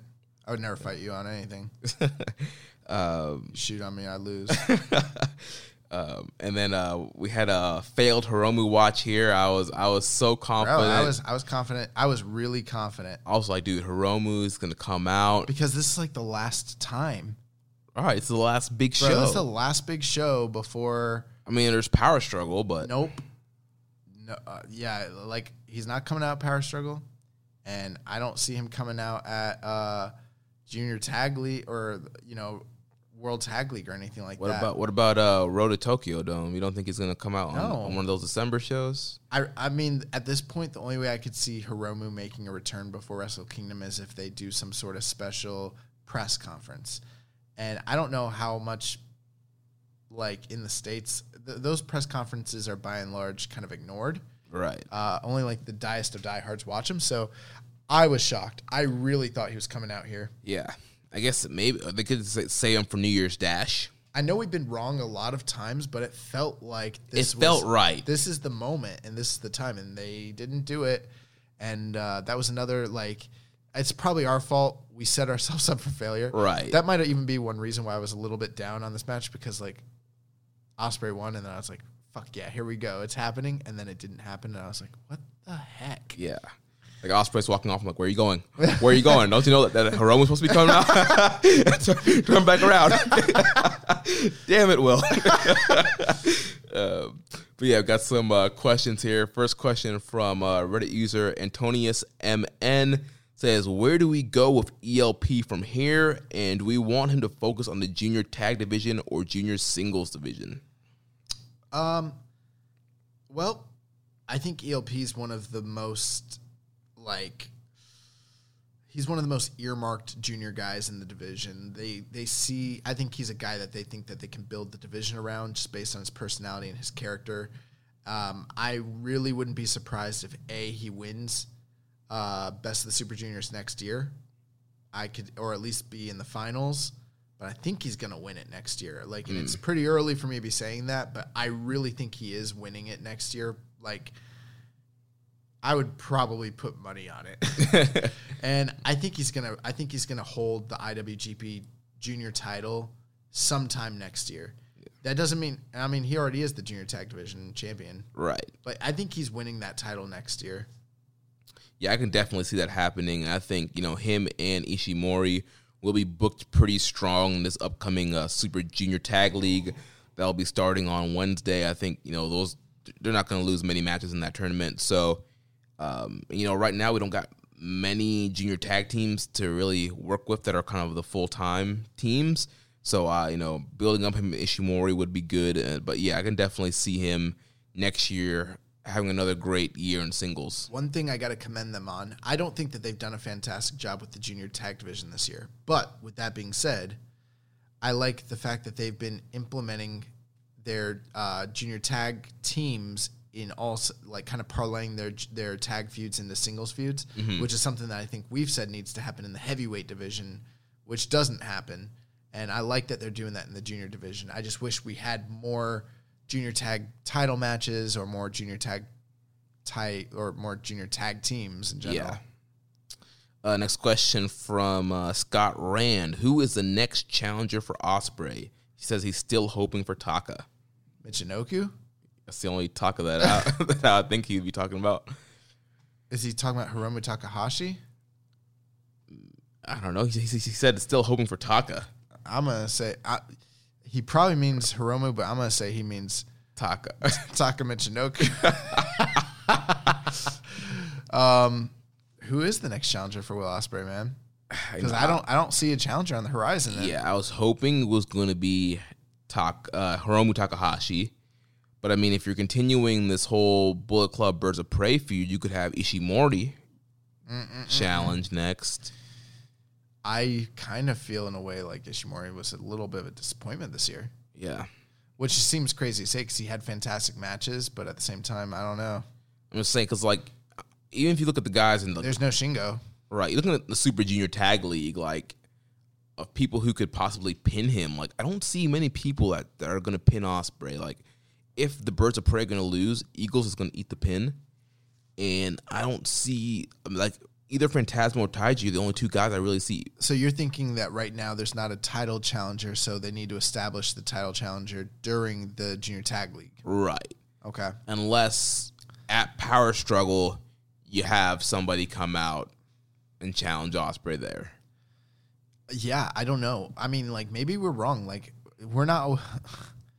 Obviously, we're wrong a lot of the time. It feels like now, but um, you know, it felt like based on based on the fact that we were expecting Hiromu to be at Wrestle Kingdom, the natural progression would be like, well, he'll probably challenge for the title in a in a comeback or a return match. So, with that being said, you would think that he'd be the next challenger, but if he's not, I don't know. Well, with that being the case, you would think that Will Ospreay is going to continue to hold the title till then, drop it to him or drop it to somebody and kind Right. of leave the junior division. But I don't know. I don't see anyone beating. I don't see anyone beating Will Ospreay between now and Wrestle Kingdom, and I don't know what kind of big money title match you can put him in at Wrestle 'cause Kingdom. For, for a long time before Shingo officially went heavyweight, I thought they were going to run back Ospreay and Shingo at the Dome. that would have made sense. I thought that would have made a lot of sense. Um, and then you have you know Shingo get the win back. I mean, I don't think Douki's ever had a title shot. Oh boy! I think it's too early. It's too early to tell. But I right, mean, right now there is nobody. there's Dragon Lee that's kind of floating out there. Is he? We we got to talk about that. Uh, I mean, they just released some you know Dragon Lee products from New Japan, so Uh, but he ain't on this upcoming tournament. We got to talk about it. yeah. I mean that that was a guy that I had in my mind too. I was like, well, he's the one guy I could think of, but he's not on this next tour, so I don't know. Well, that's because they probably didn't want him teaming with Teton. But um, I, I think we'll see Dragon Lee again. But yeah, we'll talk about that more in Junior Tag League. Uh, next question from uh, a friend of the show, Zach Porter. He says, Jeremy, as a fellow stardom watcher, did you enjoy that nod to Arisa Hoshiki by Bill in the junior heavyweight match? And yes, I did. So Will Ospreay. yeah, he called he uh, Zach calls Will Ospreay Bill. Uh, for those of you who don't know, he's not a big fan of Will Ospreay. But yeah, uh, Arisa, Arisa Hoshiki, uh, she's very um, good with her kicks. And uh, Ospreay has uh, I've often commented on her matches on Twitter, and he kind of busted out some of her um, kicks there towards the end of the match, and uh, that was kind of a great uh, nod to uh, Arisa. So you should check her out if you're trying to get into Stardom. She's awesome. And so that's going to take us uh, to our next matchup, the six man tag that featured Hiroki Goto, Tomohiro Ishii, and Yoshihashi are representing Chaos. They defeated the Bullet Club team of Jay White, Kenta, and Yujiro Takahashi. Who were accompanied by the lovely Pieter. Yeah, I mean, what you know? Why are we complaining about this show, man? We had Miho and Pieter on the same card. Excellence. There was a uh, there was a proposition that maybe I will be going uh, to uh, Halloween as Yujiro. Mm. Which means I might have a Pieter. We'll see. I mean, you kind of got the hair right now. Oh yeah, oh yeah, I do. But um, man, uh, fourth from the top. it's kind of high for this match, right? Yeah, I don't because originally this match was higher up because I remember the all the singles matches were back to back to back, and they kind of threw this. I understand that they had to rearrange Power play by Kenta. I know it. that piece of Noah crap. Noah trash, but yeah, you know the. I understand, you know, having to switch some things up because of uh, Sabre and um, Mo- Mox not being there, but I don't get why this match got moved further down the card. I'm like, yes, you got the IC champ Jay White, you got the Never champ Kenta, and I know they're setting up two uh, power struggle matches here, but this match should have been before the Liger and Suzuki match, Yeah. especially the fact that it was just you know a fine little tag match that went 12 minutes. Um, you know, once again, Bull Club doing Bull Club stuff and um, Chaos kind of like fight from behind, and eventually uh, Goto This this was just your normal Yeah. average six man road to match. It wasn't bad, but it was just so weird that it was so high. And I mean, I'm guessing they just did that because of the fact that a lot of these matches surround the big power struggle matches that are coming up, the feuds, anyways. But this was unnecessary to have it so high on the card. Right. And you know, one thing that we normally praise New Japan for is the way they structure their cards and they kind of build you start at the very bottom of your young lions, your New Japan dads, and then you kind of, you know, elevate up to this crescendo up to a big title match and uh you know, that's not what they did here. They, could, they threw this six man tag in the middle here. I bet you Goto was running late and got to the building late, and that's why You know, that's that is he- he- possible. He, sandbagged on them. you know, uh, Kevin Kelly got to the building like 10 minutes before the show started. So I don't know if any of these guys It is possible. That might be one reason that we. i mean, who knows? They probably this probably people are gonna be like the keeping a strong style guy said that Goto was to the building. It's gonna be on Reddit. Well, the young boy Josh Smith and Jeremy Donovan said that this match was moved because they were like, no. nah, I, I mean we don't know, but I thought it was weird, and uh, I thought it was a solid tag match. But um, again, the crowd. This was another example where the crowd wasn't super into this. uh, You know, following the Ospreay Fantasmo match, um, but it was fine. Uh, you know, my favorite. I think my favorite interactions during the match were Kenta and uh, Ishii by far. Oh, definitely.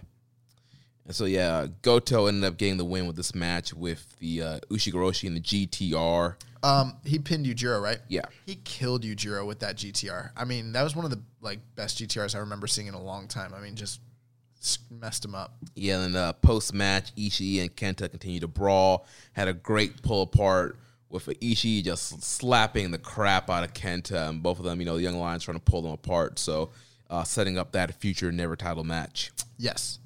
So then we have our next matchup here for the vacant IWGP US title. No disqualification match, like we mentioned at the top of the show. Uh, due to the, the typhoon and travel delays, Jon Moxley wasn't able to make it and was stripped of the U.S. title due to the New Japan rule.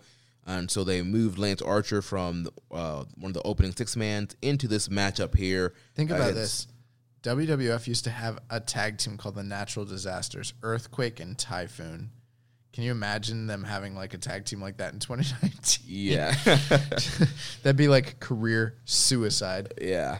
Um, so we have uh, Archer here taking on Juice. Archer gets on the mic. He says that the people paid for a no DQ match. He wants this to be a no no new no DQ match. Uh, Juice Robinson agrees. The announcers officially announced it as a no DQ match That was a bad decision, I think, on uh, Juice's part. on Juice's part, but also on the booking. So, I mean, this is my my opinion. I know I put a lot of praise on the Liger Suzuki match. I was happy with the way it turned out, but if you were gonna, if Mox isn't gonna show up, and you're gonna put Archer in the spot, which congratulations, Lance Archer, that's awesome. But there's no heat between between Juice and Lance. Why don't you move the stipulation to the match that has the heat? Right. That's what I I think that's what they should have or done. even move this match up too. I felt like this match could have gone before Liger Suzuki. Oh, you mean lower on the card, lower on the card. Yeah. That's a possibility, but I really think that if they're going to do a no DQ match, this wasn't the one to do it. Right. They should have they should have added that stipulation to Liger Suzuki and then just made this a regular match for the vacant title. They're already re- fighting for the vacant title. They don't need the added stipulation. And uh, we'll talk about this match. I thought this match was good, but I didn't think that the um, I don't know. You tell me your opinion, but I didn't feel like the stipulation fit the kind like fit the struggle between these two guys. No, because essentially, you know, this is Archer getting a big opportunity. Had a great performances in the GU one, and I think I wanted to see more of that. Right. I wanted to see G1 Archer in a match against Juice Robinson. I didn't want to see Plunder Archer and Plunder Juice having. I felt like this actually held back the type of match that they could have had. Right. I think they could have told a great story and had a regular, a regular, you know, sophisticated singles match. Uh, but you know, they went with the plunder brawl. I guess they figured, you know, these are two gaijin guys that can wrestle that, you know, North American hardcore ECW style match. Well, plus after like seeing the athleticism of the match between Ospreay and um, El Fantasmo, it's kind of hard to kind of live up to that. Plus, you know that there's going to be a lot, some high spots with the top two matches. So I think that they're trying to differ. They're probably just trying to do something different to make their match stand out on a stacked card. But um, I think this is the wrong way to go. I think Yeah. that I would have much preferred like the G1 level Archer and Juice. Uh, but you know what? At the end of the day, these guys worked really hard. This was a hard, hard hitting match. Yeah, hard hitting match. Um, lots of plunder. Uh, Archer uh, call back to the G one where he uh, choke slam Ospreay through the table. He choke slam Juice uh, through the table. Juice took some horrific bumps in this match. Yeah, I mean there was the uh, the cannonball bump, um, putting Archer through a table. Off that, he landed kind of nasty on that. Um, and then uh, the, the spot towards the end, the blackout on those stack of chairs. Yeah.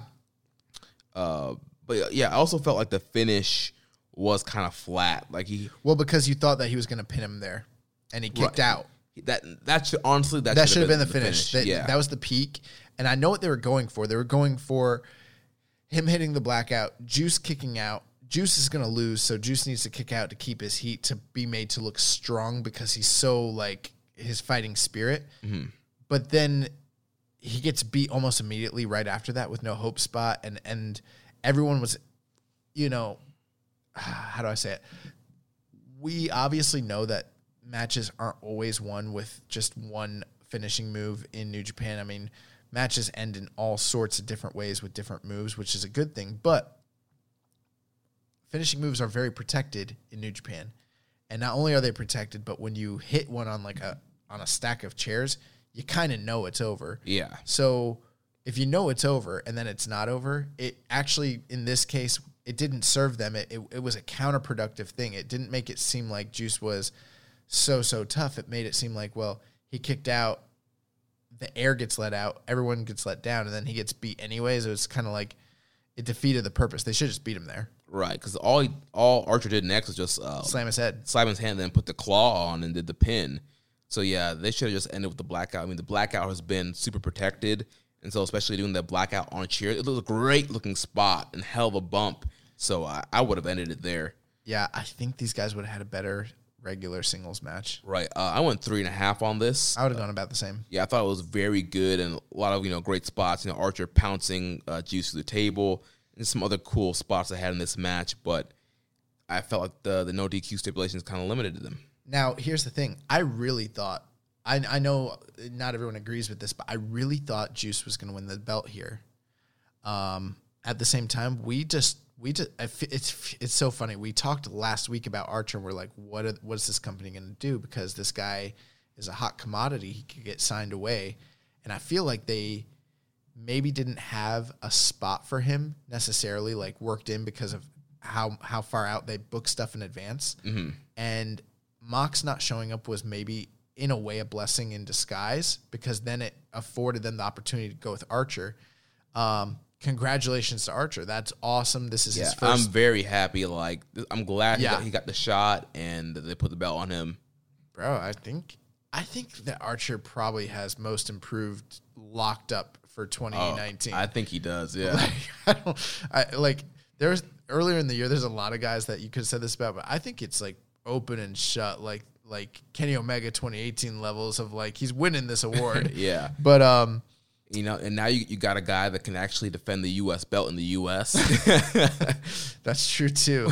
but what did you think um you know, how unfortunate for Juice because I really felt like Juice was winning here and I think that they had to go a different way just given the climate of the pro wrestling world right now. See, I wasn't 100% sure that Juice was winning, though. I felt there was a good chance that Mox could have won He could have. and then defended at Wrestle Kingdom. Uh, but I do, it, it does feel kind of bad for Juice because it did seem like this would have been like the perfect setup for him to get redemption, um, to beat Mox a second time, get his belt back, and then kind of build momentum uh, going into Wrestle Kingdom. I agree. Yeah, I think it's it's funny. Like you know, this is somebody who, excuse me, that they perennially build up, and then he loses, and you felt like this. It kind of sucks because maybe if he would have beat Mox, it would have meant so much more. If he beat Art, I think they made the right call. Hmm. Archer, if they're gonna, if Archer is gonna be the replacement given his G one, I think he needed to win here. I don't think it would have done as much for Juice to beat Archer because then Juice just has the belt back that he had before, mm-hmm. but he didn't beat the guy that beat him for it. If that makes sense. Yeah. So it kind of makes him a paper champion, which is no one wants to be that guy. So, you know, I know it sounds counterproductive to say him losing does him a favor. It doesn't do him a favor, but he would have been in a really stagnated role had he beat Archer for the belt.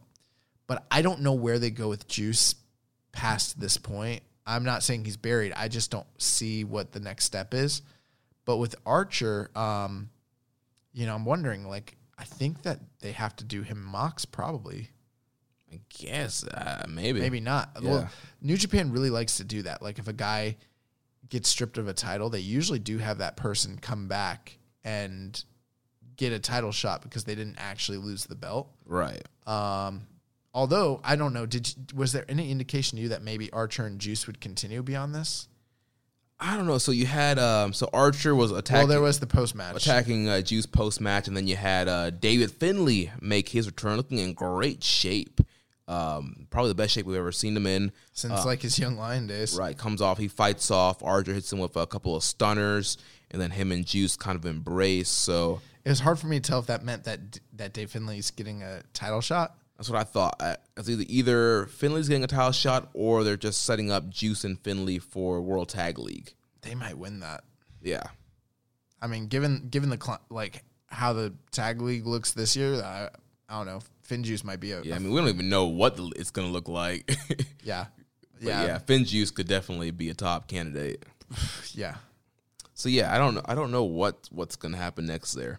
Uh, we do have a couple questions on this matchup here. So first from Reddit user, that was five stars. I'm so glad that Lance. That match Archer- was not five stars. he says, "I'm so glad that Lance Archer won against Juice.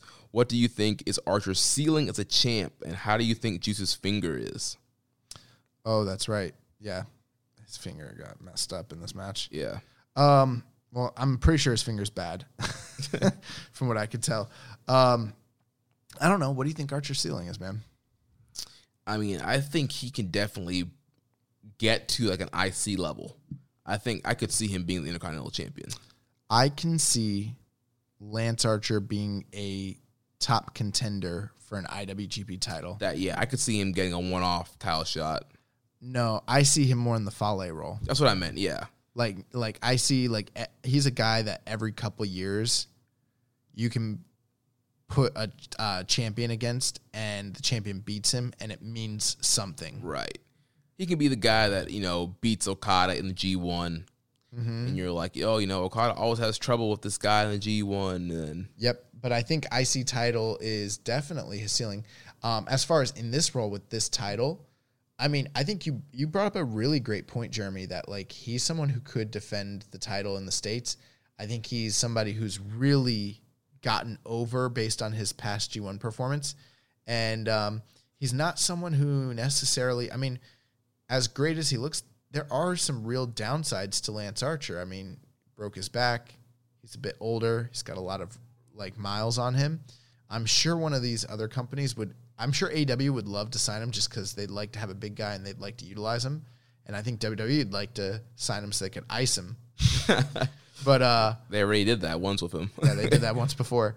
But with that being said, I mean, he seems to have found a great home in New Japan, and I mean, like he's somebody that I think if they want to keep doing shows in the states, they can kind of build around, and that's a good thing. right. And then finally use that U.S. title as a, as a draw and put it in big main events like it was supposed to originally be. I wouldn't be. I mean, with I don't know. That's a discussion for another time. I don't think we necessarily need that title, is what I'll say. I, I mean, honestly, I didn't think we- needed it either, but we have it. Well, I, I liked it originally. I loved the idea of what it was going to be. Mm-hmm. But since a lot of those plans never like really lined up, I don't know if we need it. yeah, I'd be happy if they like unified it with the IC belt. I'd be fine with that as well. Um, yeah, Juice's, Juice's finger, yeah, it's probably pretty.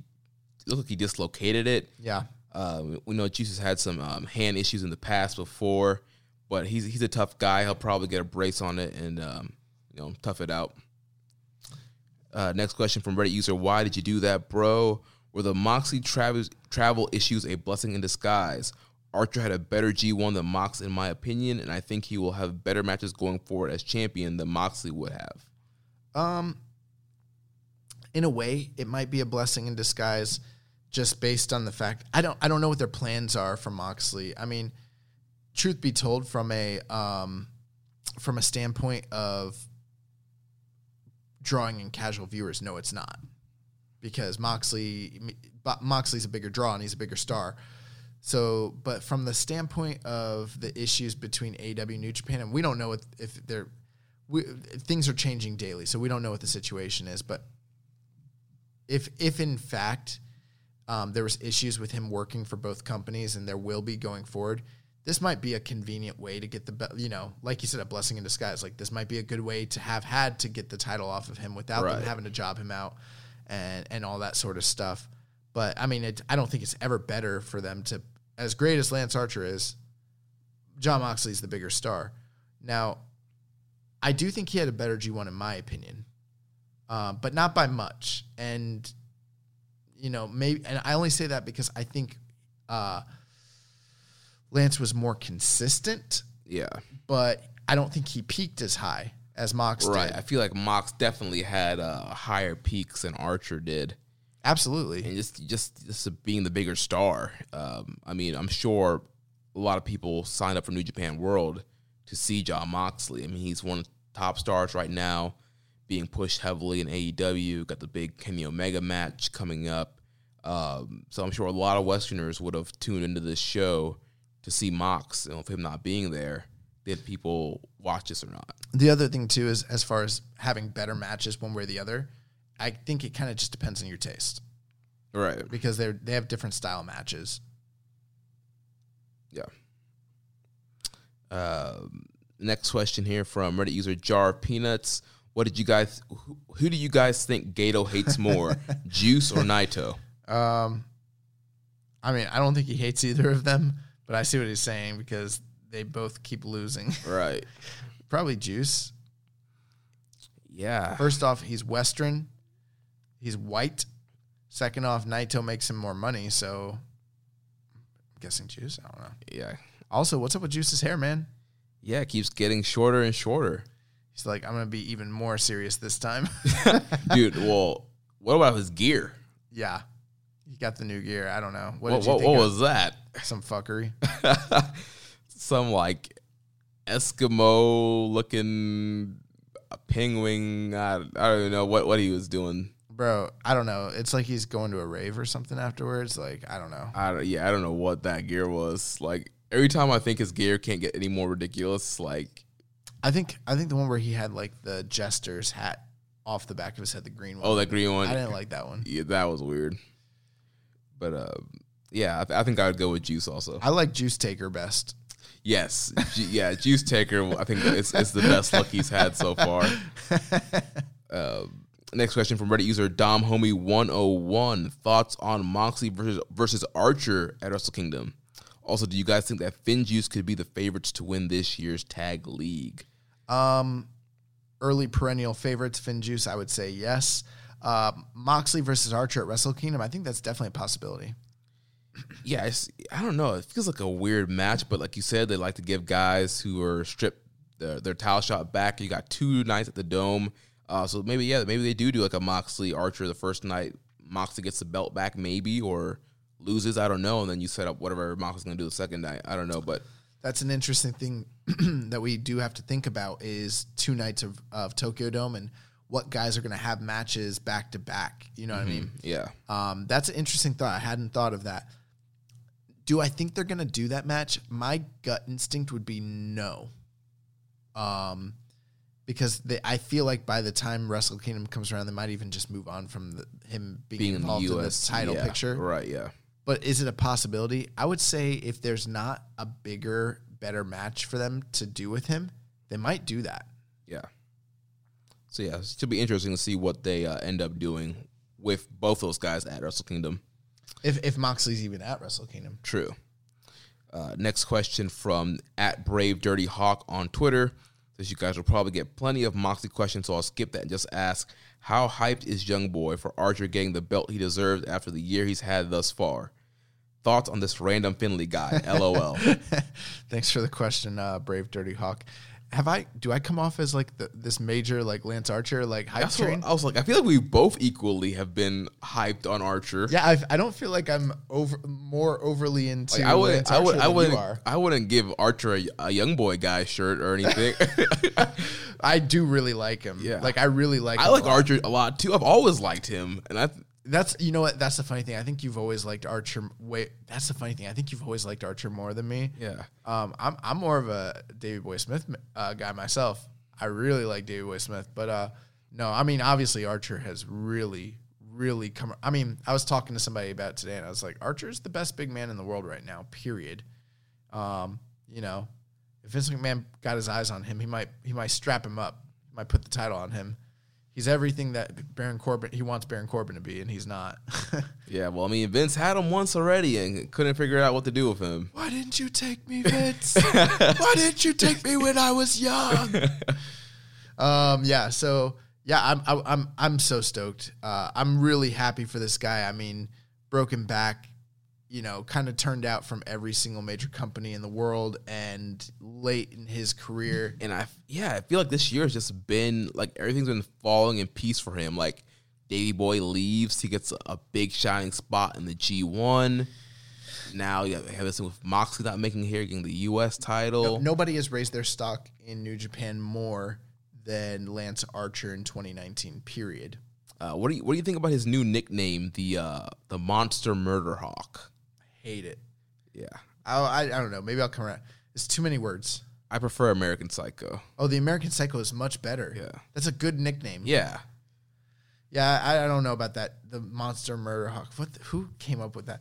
That that's a bad idea from bad creative.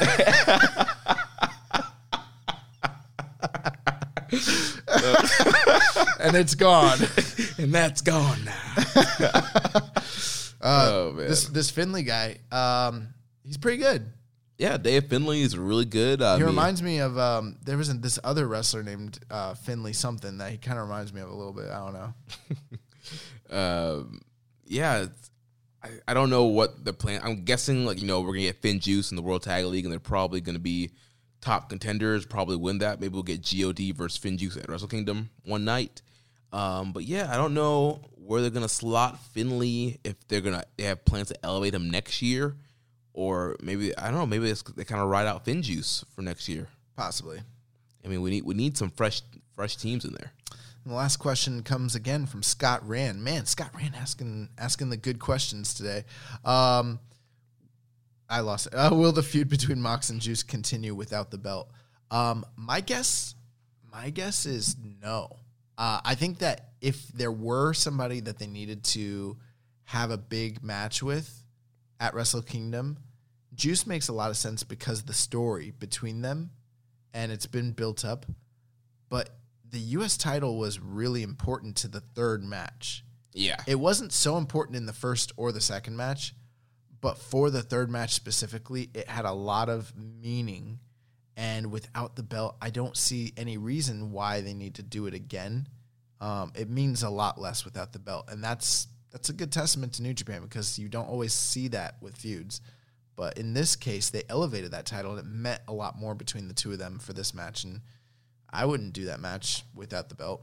Yeah, uh, yeah. I think the belt definitely added that that extra element in there. So yeah, I wouldn't do it without the belt either. All right, so now we move on to our semi main event of the evening. We had Kota Ibushi defending his right to challenge for the IWGP title at Wrestle Kingdom 14 against the King of Darkness, Evil, the man that beat him in the G1, which earned him this uh, right to challenge Ibushi. 24 minutes. Yeah. You know, I like I like Evil, and I like the match. I like the match they had in the. G- well, that's so funny. When you have to start it off with, I like evil. I do. I like Evil. I like the match these guys had in the G1. I like the tag matches that were building to this match, but I do feel this was another match that could have probably gone five minutes shorter. I think it could have gone five minutes. No, I don't. I would have been fine. Uh, no, th- this match was fine. Um, did well? I mean, did people love this match? I don't know. Um, I think it, it's like a last I checked, it was like a three point eight eight average on Grapple. I thought it was like three and three and three quarters, or maybe four at the most. Yeah, I, I I- thought it was a. I I didn't love their G one match, although I remember it being super hard hitting. I remember a lot of people really liking it though, so I felt like I was in the minority there, and I probably was. But this match, really, to me, for the semi main event, I didn't think it delivered. Yeah, so right now on Grapple, it's uh, an average of uh, 3.98. Um, so yeah, I have it at four stars flat. Uh, you know, I thought it ended up being a good match. There was a lot of hard hitting action. Of course, Ibushi was taking flat neck bumps all over the place. Uh, Ibushi tried really hard. yeah, he tried really hard, but I just felt like the I think cr- Evil tried hard too. yeah, I feel like the crowd was just drained after all of what they saw so far.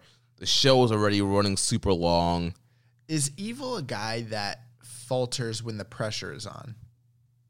Maybe because you remember the the Okada title match wasn't as good as the G1 match where he beat Okada. it's weird during the G1 he has these during the G1 I feel like there's less pressure because he over delivers and then when they set him up for big title matches and big title programs he tends to deliver at a lower level than what I'm hoping for. The one match in my mind that I can think of that was built up really big where I felt like he really delivered was the Jericho match. Mm-hmm. Where was that? Was that Power Struggle last year? Yeah, it was. That- Wasn't that so weird that they did that at Power Struggle? Yeah. But um, that was one one time I really felt like he delivered. But in many cases, Evil's like when you don't expect him to do as good, he'll surprise you and have a banger. But when he's in these big spots, for whatever reason, I don't know. It just doesn't connect, and it feels like he continuously shows me that he's a talented guy, but someone who's not main event caliber. Am I? Do you think I'm wrong in that opinion? No, I think you're right. Yeah, I feel like he kind of. Uh, I feel like there are people who are big evil fans will be mad I said that, but I feel like that's what I'm seeing. yeah, he kind of chokes uh, in the bigger spots, and I mean, you just look back at all the big matches he has. Besides maybe the Jericho one, yeah, he kind of doesn't kind of Even some of those never title matches, man. Right. Like even ones that like aren't all the way up, but some of them where there's a lot of the only one that I remember being really good was like what the Ishii one. yeah. Ishii of course, was- it's, yeah, it's Ishii. But I remember several of those kind of underwhelming me as well. So I don't know, man. Um, Evil to me doesn't feel like a guy that's breaking out in in a very competitive LIJ. He doesn't feel like one of the guys that's breaking out and moving higher up. And sometimes I feel like the company moves him up in spite of his performances. And I think something else that hurt this match, I felt the crowd also knew that there was no chance in hell. No chance. That's what you got. yeah, there was no Come cha- on, come on, come and get it. there was no chance that Evil was beating Ibushi. Yeah, that's true. Well, we talked about that just what like one or two weeks ago. We discussed when we were talking about like you know uh, King of Pro Wrestling coming up, and we're like you know the top two matches are foregone conclusions, and the best we can hope for are really strong competitive matches that elevate the guys who are challenging because the surprise element is gone. There is literally zero chance that Right. evil or well, well we'll get to the main event but that evil's beating Kota Ibushi it's not happening So I think honestly, this is one of those matches where the crowd was just waiting for Ibushi to win. And we talked about this too. I said uh, a few weeks ago, I asked you, I was like, from a business perspective, it kind of makes sense why they're doing this because they're they're utilizing some of their um, guys that they're trying to elevate in a big main event spot where they're not blowing big matches and it's kind of they're kind of from a business perspective it makes sense, but from a fan enjoyment and excitement standpoint, we kind of know the deal and it kind of actually detracts. And it's one of the things that made my enjoyment of the show up to this point. I thought the show was pretty good, not great. Mm-hmm. But then these matches happened and I thought that this was just good. But I I wasn't I wasn't that invested, man.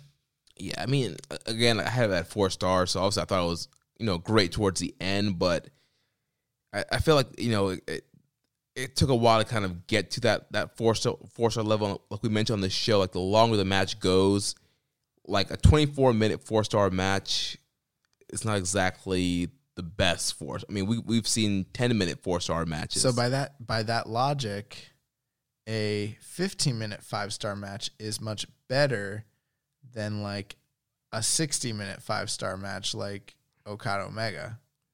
mm, interesting, no, I'm just playing. but you know what I'm saying? No, like, I, I do, I do, I do. You know what? But I think the three star level that applies to a little bit a little bit more. better, yeah. But yeah, I see what you're saying. I, I, I thought the match was overly long. Uh, just in general, I thought that the ending sequence was very good. It just, um, I mean, what, what, what did you see as being the story here? Because I gotta tell you, like, I wasn't. I wish, I wish I was paying more attention than I actually was. I mean, it seemed to me like Evil was trying to ground Ibushi most of the match. Yeah, because there wasn't a lot of high flying from Ibushi in this match, and I don't Do know. you think it's his ankle? yeah, I was saying maybe it's the, the ankle, uh, or maybe it was just the story they were telling of Evil just really trying to ground uh, Ibushi. I mean, there was all, all Or maybe protecting him between now and the Tokyo Dome? true because I mean there was a lot of lariats from Evil and just kind of keeping um, Ibushi on the ground. Uh, but well, shout out to Evil though. He had some awesome um, half and half suplexes. Yeah. Uh, towards the end, he was killing Ibushi. the ending sequence was fantastic, but the the lead up to it wasn't the best, Yeah, unfortunately. there was But, but the ending sequence was awesome. The lariats and and the suplexes and um yeah, I mean there was a lot of like awesome and some of the like ranas that uh Bushi hit evil with as well. Yeah, and they were uh, trading headbutts and uh, Chops. Um, there was a spot earlier on where Evil is going for the Bronco Buster, and Ibushi jumps up and like double stomps him on the way in. I cool. love. I marked for that spot. I thought that was great. Does Evil usually do Bronco Buster? Yeah, but he doesn't do it like X-Pac where he like rides their face. He just hits him once. once. Yeah, I feel like it's been a long time since I've seen him do that. Am I wrong or am I just not remembering? I, I felt like he d- was doing it in the G one. I was wondering if he. d- I was. I saw him do that. I was like, does he do that all the time? And I just like am not paying attention. Yeah, it's like I think it's like one of his signatures. That's what I was wondering. I was like, is this one of I'm his pretty- like? I'm pretty sig- sure he hits it every match. I'm like, is this one of his like? I'm gonna get my shit in, brother. Things that like I don't realize he always does. yeah. Because for some reason I was like, oh shit, to hit the Bronco Buster. My God. Uh, so yeah, so Ibushi hits a big knee, then uh, takes uh, two Kamigoyes to put Evil away, and he gets the win here and keeps his contract. Yeah, and the crowd seemed pretty happy with that. And, I, and I, you can tell, I think, how the majority of everybody was feeling because we got literally no questions on this match. Yeah, we got no questions about it. Um, at the end of the day, this was still a, a good match, good pace. You know, um, they created enough doubt at the end to make it seem like maybe Evil was winning, but I don't think the crowd ever really bought into that. Um, if this stipulation hadn't been tied to it and it wasn't such a foregone conclusion, the match might have been better received by the crowd. I think that's one thing that I think detracted from it just slightly, and maybe why my enjoyment of it wasn't as high as it possibly could have been. But um, you know, this was the last big stop for uh, Kota Ibushi on his road to the Tokyo Dome, and he secured his uh, title challenge. Uh, he he retains the contract, and he's going to be challenging the IWGP champion in Tokyo Dome January fourth. Yeah. So speaking of the IWGP champion, Kazuchika Okada defended his title against Sanada in 37 minutes and 26 or 28 seconds. And let me say, you know, I have been predicting that these guys were going to go for a 60 minute draw. And I just want to say, thank the Lord that they did not go 60 minutes. I don't know if I would have been able to make it to 60 minutes. if they had went that long. You didn't love this match? honestly, and like we, we kind of talked about this briefly before we started recording. I think this was the worst Okada Sanada match that we've seen this year. Um, I think it's the weakest of the series that they've had, in my opinion. Uh, and again, I like their series of matches, and I think they've all been yeah, good, they've all been great, but this one, man, again, thirty-seven minutes. This thing was just long. They they they, tried to start off hot. Um, you know, with like some uh, I like the dropkick story. Yeah, the drop kick. They, you know, they play the whole. You know, Okada missing the drop kick. They play that story up. They started off really hot, and then they kind of went back into the, the kind of normal pattern of these Okada Sanada matches. And I felt like it just it kind of drug a lot to me. Um, and, you know, once again, I went four stars flat on this, but an IWGP title match that goes over 30 minutes in the main event of a big show should be four and a half or higher. Um, I'm trying to think. I don't. I, I want. I don't want to say for sure that this was Okada's weakest title match, but it felt amongst his weaker title matches in a long time. Um, did you like this more or less than the Jericho match? Uh, I, I think I like the Jericho match better. Just because I don't know, maybe because it was Jericho, something different, first time matchup. Like we've seen this match. This was like, what the fourth time we've seen this match this year. Um, Yeah, and then plus there's, there's a story going into the match. Like Okada was uh, six and one going into this thing, and again, who really believed that Sanada was going to beat Okada right before going into the biggest Wrestle Kingdom in history? Like there, once again, there was no chance that they were not having, you know, the, their golden boy, the guy that's been at the top of the company for so long, go into the biggest, you know, two night uh, Wrestle Kingdom without the title. I agree with you. In a vacuum, that that's true, but I will contradict you just slightly. Um, and here's why. Um, and I'm not going to tell you anything that you don't already know, but here's where I think they're smart in doing this match here. I don't think this match is so much about that. I think that this is another continuing chapter in the prolonged feud between Okada and Sanada. And because it's just another part of a long playing feud between them, it's fine that he wasn't going to win. Like, it's fine that we knew that because this is just continuing what the story that they're trying to tell between these two guys in particular, if that makes sense. Yeah. Um, I think that they did a fantastic job with the build up with Sanada. The fact that he had never beat Okada and then he finally got that epic title or that epic uh, G1 victory just a few months back. And obviously, we knew Sanada wasn't going to win here, but in the kayfabe sense, he was the most recent guy to have beaten Okada, I believe. Uh, no, Okada lost to who at the end of the G1? Well, he he lost to- yeah, lost to Ibushi and then uh, Right. Suzuki and the multi man. Right. So, but he, you know, he he beat him in the G1, and so they. I don't. Did you see the press conference? I did not see the press conference, but I saw like gifs and videos, and like, I have notes from the press conference. It was like 12 minutes. It was nothing. Uh, it was very, very, very short. But Son- I watched it, and Sanada basically was like, "Who do you want to see lead New Japan into the future?" And he was like, "I think it's about time that we see Sanada." And the crowd really popped and started chanting his name. It wasn't a big crowd; it was just a small Korakuen crowd. But he was like, Oh, for this is for the uh you talk about the contract sign. for the contract signing. Gotcha. And he was like, you know, the guy that's going to lead New Japan in the future, it's not Okada. He's like, it's not Naito. It's not Evil.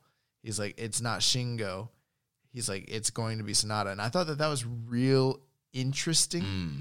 because it's starting to kind of feel like he, there's always been that sort of, uh, that, um, interior like competition between LIJ members, but like that Sanada is starting to he never talked before. This guy never talked. Now he's doing press conferences saying how he's he's got the juice and he's about to to run it on everybody. Yeah. Um, but the, I thought that the match was good. I thought it was very reminiscent, like you said, to a lot of the things we've seen from these guys in the past. But at the end of it, the emotion of the loss of Sanada to Okada after he had ascended to this place to where it was believable in storyline that he could beat him, and then he loses again. Right, and it's a great callback to the Okada Tanahashi rivalry.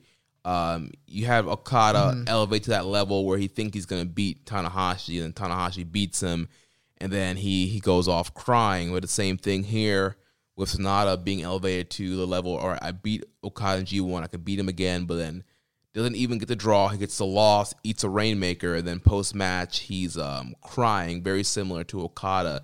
They're, they're they're definitely telling a, a long sto- a long form story here between these guys, and it's gonna build to a bigger Sanada win. that's why I don't necessarily have a problem with it. Um, I don't know. I mean, it seemed like they drew pretty well for Yeah. this for this show. especially so, with the typhoon. yep. Yeah, So from a business perspective, this wasn't a bad match to have at top. This was a great match for Sanada. Sanada just seems to be growing in popularity. But if you were going to put somebody in there that we knew, we know Okada's not losing the title right before uh, Wrestle Kingdom at this point. It's just not going to happen. And if you're going to do it, Sanada's the right guy to do it. And if you're going to do it, you do it this way. You do it in a way to where this is not building towards Wrestle Kingdom. They're putting money in the bank for something between these guys for later, even Right. beyond this. And that's why, like, I don't, I wasn't as down on it, if that makes sense, as I was the Evil Bushi, because Evil Bushi is kind of like one and done, they're gone. But Evil, or uh, Sanada and Okada, this is something that, like, uh, Showbuckle can make, like, a killer video out of, like, two years from now or a year from now when this whole thing plays out. So Right. that's why I appreciated it. yeah, and yeah, definitely great story elements. I guess just for me, I was tired. I was I was. Bro, it was a long pay per view. I don't blame It was a long show. I was tired. I was, you know, impatient with. Essentially, I was like, We've right. seen this four times this year, and that's not any. I mean, I don't blame you at all. and by the end of the show, I was like, Okada, just just Rainmaker this kid, like, get this over with. Like, let's You're, you're like, get this epic storytelling out of my face. I want to see these flips. I want to see. right. I need y'all to do some uh, rich ladder pro wrestling. I need y'all to do some flat neck bumps. I need, I need y'all to do something wild, but nah. Ended up, you know, I went four stars on it. Fine main event. I would have liked something a little bit, a bit higher caliber. We got what we got. We got some storytelling. We have, you know, the post match uh, Sanada. I thought the post match was great. yeah, Sanada's uh, crying, uh, but you know, Okada kind of gives him the thumbs up and Gave him a thumbs up. uh, they shake hands. Um, and Okada says he wants to do it again sometime. Then he talks about the Tokyo Dome main event against Ibushi. Ibushi comes out. Ibushi uh, congratulates Okada, says he wants the IC and heavyweight titles. Um, he says it's no fun with you on top all the time. He says, so I formally challenge you. And Okada says Ibushi is crazy for wanting both titles and can't beat him easily. You come at me first at the Tokyo Dome. Ibushi said, let's do this. Okada says he will retain his championship and thanks the fans for attending. Um, and he said there were a lot of people suffering from with the typhoon, and they're here to give the fans the energy to carry on. So, uh, great ending to the show here. So, we have some questions here around this match. Uh, first, from Reddit user Asai Yojimbo. That's my boy. he says, "Okay, what do you think is going to happen with Sanada? I can't tell if New Japan is trying to push him or use him for champ fodder." They're pushing him. Yeah, I think we just pretty much They're, discussed they're that. pushing him. They're, like this is not This is, him. this is elevation. Yeah, he's being elevated. Even if he was fed to the champion in this instance, uh, I'm starting to feel like, and maybe I'm crazy here. I'm starting to feel like down the line, like he could be in contention for IWGP title run. Am Yeah. I am I crazy for No, thinking that? he's a very pop. He's over with the crowd. He's popular. Sells merch. He can have a great match. Uh, you know, he's hanging in there with Okada. I, I think he can get an IWGP, IWGP title run. They should at least have him in the IC title picture. I think Right. we have a question about that. Yeah, we do. Uh, so next question comes from Reddit user uh, Mr. Mayfield twenty. He says a bit late, but I wanted to ask you guys a question in regards to Sanada and Evil's booking in NJPW. They aren't going to win the IWGP Heavyweight Championship, especially against Okada, but they can easily win the Intercontinental Championship with no real issues. Do you think Sanada and Evil are being held back booking wise because the bookers insist Naito being associated with the IC title? And JPW is hesitant when it comes to stalemates for stalemate championship feuds. But do you think Naito's stagnation around the IC title has hampered the growth opportunities for both Sanada and Evil?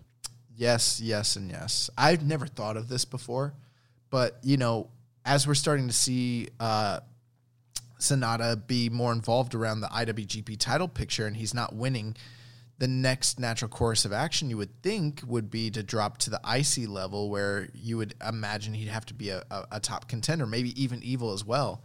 But because they always have Naito slated there, they can't. I've never thought about it before because they do such a good job kind of keeping the LIJ guys busy with different things that you you kind of forget about that sort of thing. But mm-hmm. you know, if Naito wasn't if Naito was more involved in the IWGP title picture than the icy picture, Would be opened up for both of these guys. I've never thought. I don't know why I've never thought of that, but when I saw this, I saw this question earlier today, and I was like, "This Mr. Mayfield guy, he, he knows his stuff." Yeah, this is the first time commenter. I think I haven't. I don't, I don't recognize that uh, username.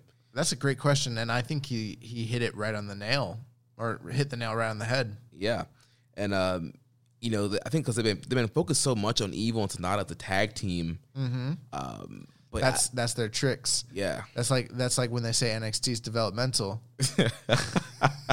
So yeah, It's a trick. I, I don't think. I mean, I'm, I'm guessing you know with the lack of teams, they'll they'll probably will be in the World Tag League this year. But I don't know how much longer they can try and hide Evil and Sanada in a tag team part of the year, especially with the way they push both these guys. Especially Sanada, he's really broken out this year, mm-hmm. and I I think he does need like an IC title run to kind of help build momentum. Now he did say here that he was like he's obviously never going to be Okada for the title. I feel like that's not true. I feel like that could happen. I I used to feel that way, but I don't think they would be doing this story the way that they're doing it if they weren't planning to pay it off at some point. Uh, do, do you think I'm right there? Yeah, definitely.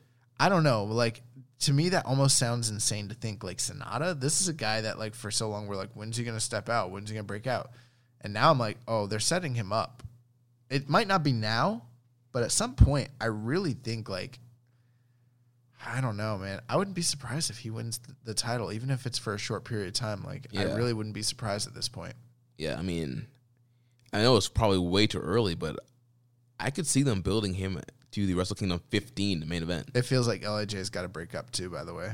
With the way things are starting to go, with all these guys being pushed at the top level, like this is a mega stable, mm-hmm. but it's starting to feel like how do you keep this many like hot guys in the same stable if they're all like pretty much poised to be at the same level very Right, shortly? especially now you have what four heavyweights in one stable. Yeah, and I mean Shingo's at that level, Naito's at that level, Evil and Sanada, they're all like well, I mean Shingo hasn't really he he only recently graduated, so I wouldn't say he's at that level, but from a star potential level, yeah, he- Definitely. he's definitely there. Um, and I think too, it, it might be good timing too, because with the original Los Ingobernables, the, their future kind of in flux with Rush no longer being a part of CMLL, and we don't know what the rest of those guys are going to do. So it might be good timing to just kind of abandon that and break those guys up, since you know the, the core group is Yeah, but LI or Los Ingobernables over in uh, Mexico has been like there's been a lot of lull periods where after like La Sombra left, they were like basically nothing for a long period of time. So and it's never affected Lij in Japan, honestly. right. Because I know, yeah, they, they still make tons of merch money, and it's Yeah. obviously the most popular faction. But Yeah. I just didn't know if that that synchronization would kind of line up there. I don't think it's ever really mattered, honestly. Like they hardly ever recognize. I mean, it's more like they just recognize Rush and that's about it. Well, I guess Terrible too, but whatever. sometimes, yeah. Um, great question, uh, Mayfield. Uh, next question from our user Dom Homie one hundred one. Thoughts on Sanada crying after the match? Thoughts on Evil and Sanada stock in NJPW after King of Pro Wrestling? Would it be a letdown if Evil and Sanada are again in the tag title match at the Dome just after being in the two main event matches of King of Pro Wrestling? Um, okay, a couple thoughts. Um, Sanada crying after the match. I think that that's a really important story element. All right, like I said, call back to the Okada Tanahashi story. Yep, and I think that that was good for his character too because he used to be the cold skull. Mm, He was the guy that never cared about anything, and suddenly this guy really cares, and he's showing how passionate he is about being the best in the world, in the company, and being the front, the the, the guy that's the face. And it, it this happened so quickly, like just within a, a mere few months. So it's a big character growth for Sanada. And I don't know if people are picking up on that or not, but uh, here at Keeping It Strong Style, we're picking up on that. We're picking up what they're putting down. Um, aside from that, uh, the other part of his question is where are their stocks? I think Sanada's stock is slightly up. I think Evil stock isn't down. I would say it's Flat, yeah. It's it's stay. It's exactly where it was before this match happened. I don't think it's up or down. I think it's the same place. right. Um, and you know what? It might be a letdown if they were in a tag team title match, but they might be. Right. I mean, it's it's just it's it's um it's Wrestle Kingdom guys. Like I mean, we do got two nights. That's true. Um, but then the IC title is probably going to be wrapped up with the IWGP title at some point. They're probably not going to be involved there. Could maybe one of them getting the, the Never mix, maybe? But here's the thing: there's, um, you know, when you have the IC and the IWGP titles wrapped up at the top with like four guys, probably, it eliminates that possibility for so many people. Now we're like speculate, like we we can't figure out what anyone's doing at Wrestle Kingdom, so we're always just like the Never title, like for everybody. Yeah. like they're gonna have a Royal Rumble for the. We're just Ro- going to have like a uh, 30 man gauntlet for the Never title. So I mean, um, who knows what these guys end up doing? I mean, can they really have that compelling of a singles, um, you know, uh, feud come Wrestle Kingdom that's not involving one of those main titles? I mean, let's be realistic here. The tag title match might be a good spot for them come Wrestle Kingdom time. Not saying long term, but for Wrestle Kingdom, that might be that might be a good spot. I know it's kind of disappointing for some people, but I'm, I mean, what else are you gonna have them do? right. Like they would they would literally have to start a feud now. Yeah, what are they gonna do? I mean, now we got Super Junior Tag League. They might be on undercards, but there's not going to really. It might be in a gauntlet or something like that. Yeah. I don't know. Uh, next question comes from uh, Wes Handley from the uh, Wrestling Squared Circle Facebook group. Says, with the ending of the main event so emotional, I got to ask, guys, when was the last time you cried? Did it involve wrestling? Insert young boy joke here. What? What? A sex joke? No, I think because you've you've mentioned like crying about matches. Maybe I don't know. Maybe that- maybe that's what he was going at. Oh well, just being real with the audience here. I cried last night. Mm. It had nothing to do with wrestling. it's, it's been a hard couple days for the young boy. Y'all know what y'all don't know what hard times is. you don't know hard times, Daddy. Oh man, uh, last time I cried, um, probably would have been like, uh, Damn. maybe like a year ago, maybe a year and a half. Damn, cold skull, bro. You don't even cry when you're at church. And it, it didn't involve wrestling. You don't No, cry when you're at church. nah, man, I don't. I don't really. Oh my god. Yeah, I, I don't really cry a lot. I'm not that. I, I keep my emotions uh, suppressed inside. Yo, we need we need a lawyer for me. We need a therapist for Jeremy. My dog is hard. Hardened heart. Yeah, I, I I be crying all the time, dog. Low key. Nobody man. knows about it, but I be I'm I'm emotional, bro. I'm in touch with my emotions. I don't care. Yeah, I, I am not in touch with my my emotions. I'm, I'm that guy that that doesn't like a sad scene happens in the TV show. I'm just like, mm. Nah, not me. I I'll be watching the same scene and I'll be like, There's a lot of pollen in here. uh, yeah. So yeah, so that wraps up uh, King of Pro Wrestling. any, any final thoughts? Are you, how excited are you for uh, Okada and uh, Bushi? I'm pretty excited. So that, yeah, that kind of leads us into our next thing here for the Wrestle Kingdom 14 press conference. Oh, I wanted to say one thing. Match of the night, Liger Suzuki. For me, match of You're night wrong. Is EL, ELP and Ospreay. and I, I know those are those are the two matches that have the most varying opinions. Like you either hated or loved the Liger Suzuki, or you hated or loved ELP Suzuki. I've seen both matches are star ratings across the board for both of those matches. Mm. So it looks like we're, probably gonna have a fight for match of the month for October.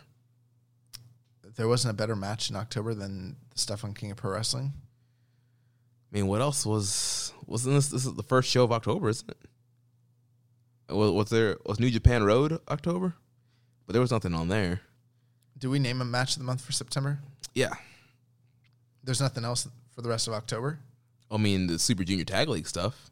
I'm hoping something at Super Junior Tag League is better than this level because we're at the like four star level here. Well, I guess we'll see. We'll see. Uh, but yeah, so Okada Ibushi, they had they had the Wrestle Kingdom 14 press conference that happened uh, early this morning, um, and they made it official for Okada Ibushi for uh, January 4th. Um, I know I've seen some of the comments. I didn't had a chance to watch the full press conference. I know there was a whole exchange where, you know, um, Ibushi saying he's tired of Okada being on the top, something like that, and, uh, and Okada was like, "Sorry, I'm so good" or something like that. well, no, he, I think he said that to. Um, that's what he said to Sanada. no, I think he said it to. I think he said it to. Um, He might have said it to Ibushi too, but that is exactly Yeah, what. here he- it goes. So uh, Bushi goes, "You had the IW, that IWGB title too long. I really think that you are truly the best, but I want to show you that I can surpass even you. That I'm the strongest here." And Okada says, "Sorry for being too good." Maybe I'm maybe I'm mistaken. I feel like he said that or something very similar to that to Sanada um, at their press conference. But uh, yeah, no. Um, Okada's title run, man.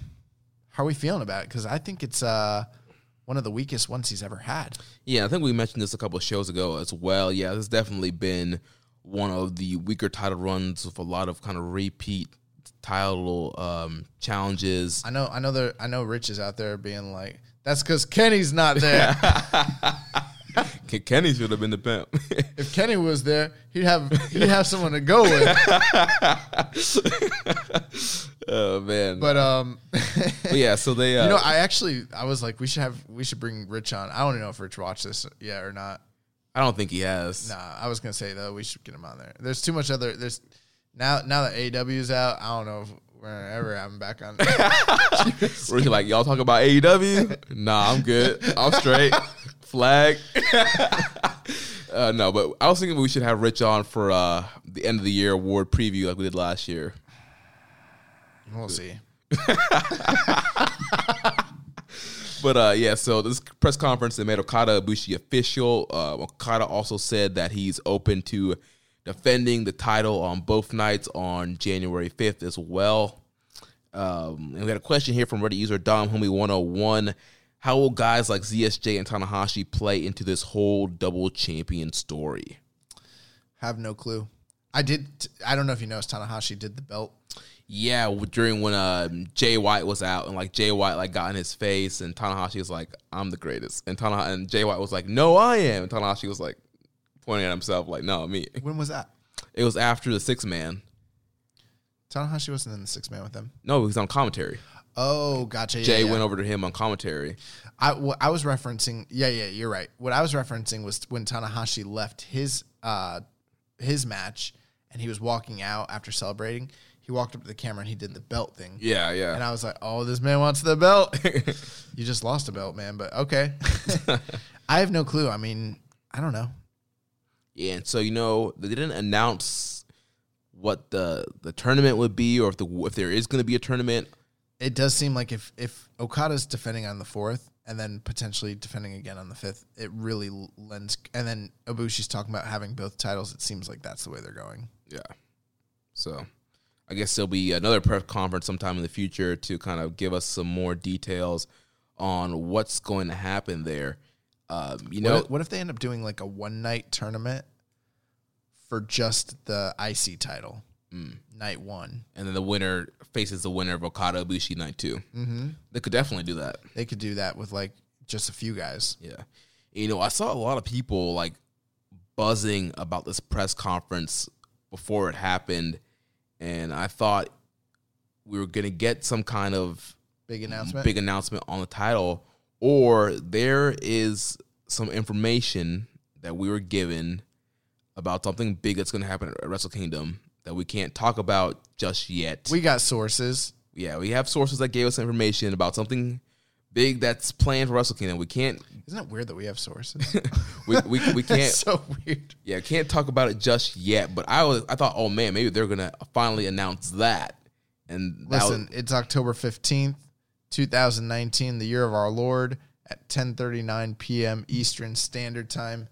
Just remember when we told you that there's some stuff that's going to be happening. yeah, and so hopefully next month we'll we can get the go ahead to actually talk about it. Um, but I thought it was gonna be that, and it wasn't that. Um, so you had that announcement. Then we also had um, the announcement for Liger's retirement matches. Um, so he's going to team with uh, Tatsumi Fujinami. He's going to be making his first appearance in New Japan since Bro, 2008. I'm, I'm so I am so freaking down for this. Uh, also teaming with the great Sasuke and uh, Tiger Mask to take on the team of Naoki Sano, Shin- Shinjiro Otani, uh, Takawa, and Ris- Tatsuhito Takaiwa. and uh, Ryusuke Taguchi. Mm-hmm. And El Samurai will be uh, cornering Liger's team, Yep. and uh, Kunaki Kobashi Kuniaki Kobayashi. Ko- Kobayashi will be uh, cornering Sano's team. Bro, this is gonna be old man fire. I am so excited for this match. I, I know we talked uh, the other week and we kind of speculated like what if they did a match one night and a, a match the other night. And one of the ideas we talked about maybe like a gauntlet or something involving many of his like previous foes. Bro, this is like this is fantastic. I mean, I don't expect a lot from this. I, I don't think this will be blowaway or anything, but like, man, all the nostalgia feels like seeing Fujinami at a Wrestle Kingdom uh, at the Dome on January 4th again. Bro, seeing Liger and Naoki Sano go head to head or or Otani like that or Takaiwa, that's awesome. That is awesome. Like I'm I'm very excited for this. Yeah, it should be yeah very fun. I I'm glad they put this together for one of his retirement matches, and then also uh, for January 5th will be his official last match. He says he wants to go out there and have you know a great match and go all out. I know there was kind of some um, misunderstandings on exactly what he was saying. I know some people were saying that he was saying that he wants to wrestle somebody he's never faced before on January 5th, but that was not the uh, Chris Charlton clarified that and said that he wants to wrestle as many people he hasn't wrestled before until January 5th.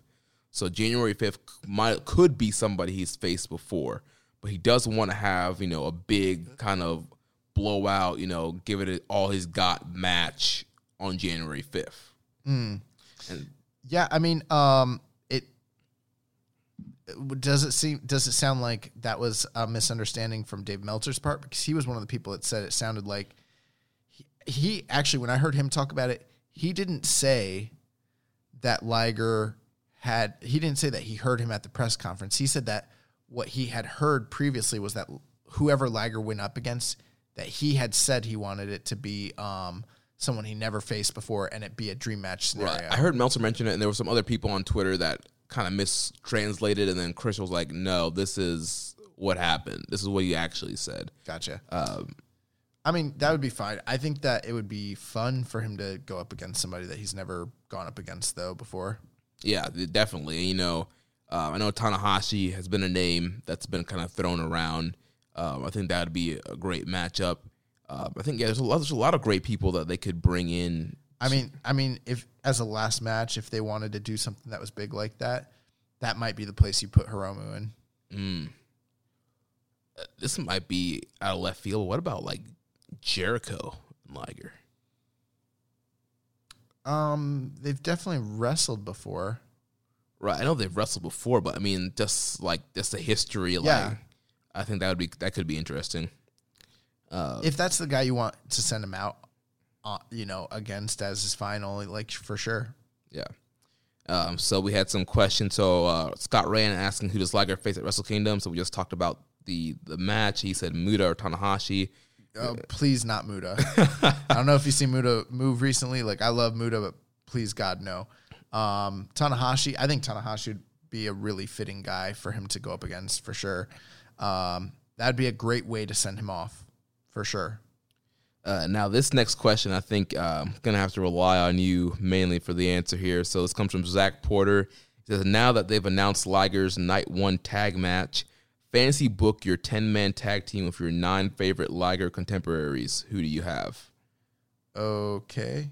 Um, are we talking just people that like are still alive?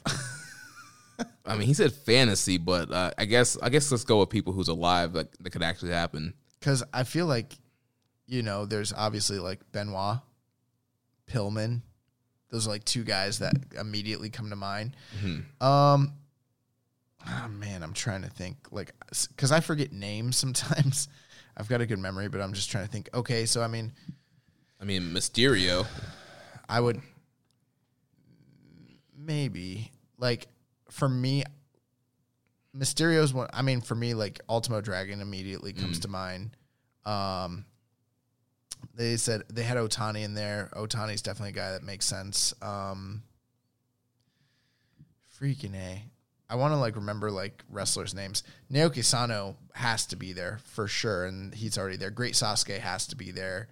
Um, I don't know if I'd want to do Tiger Mask.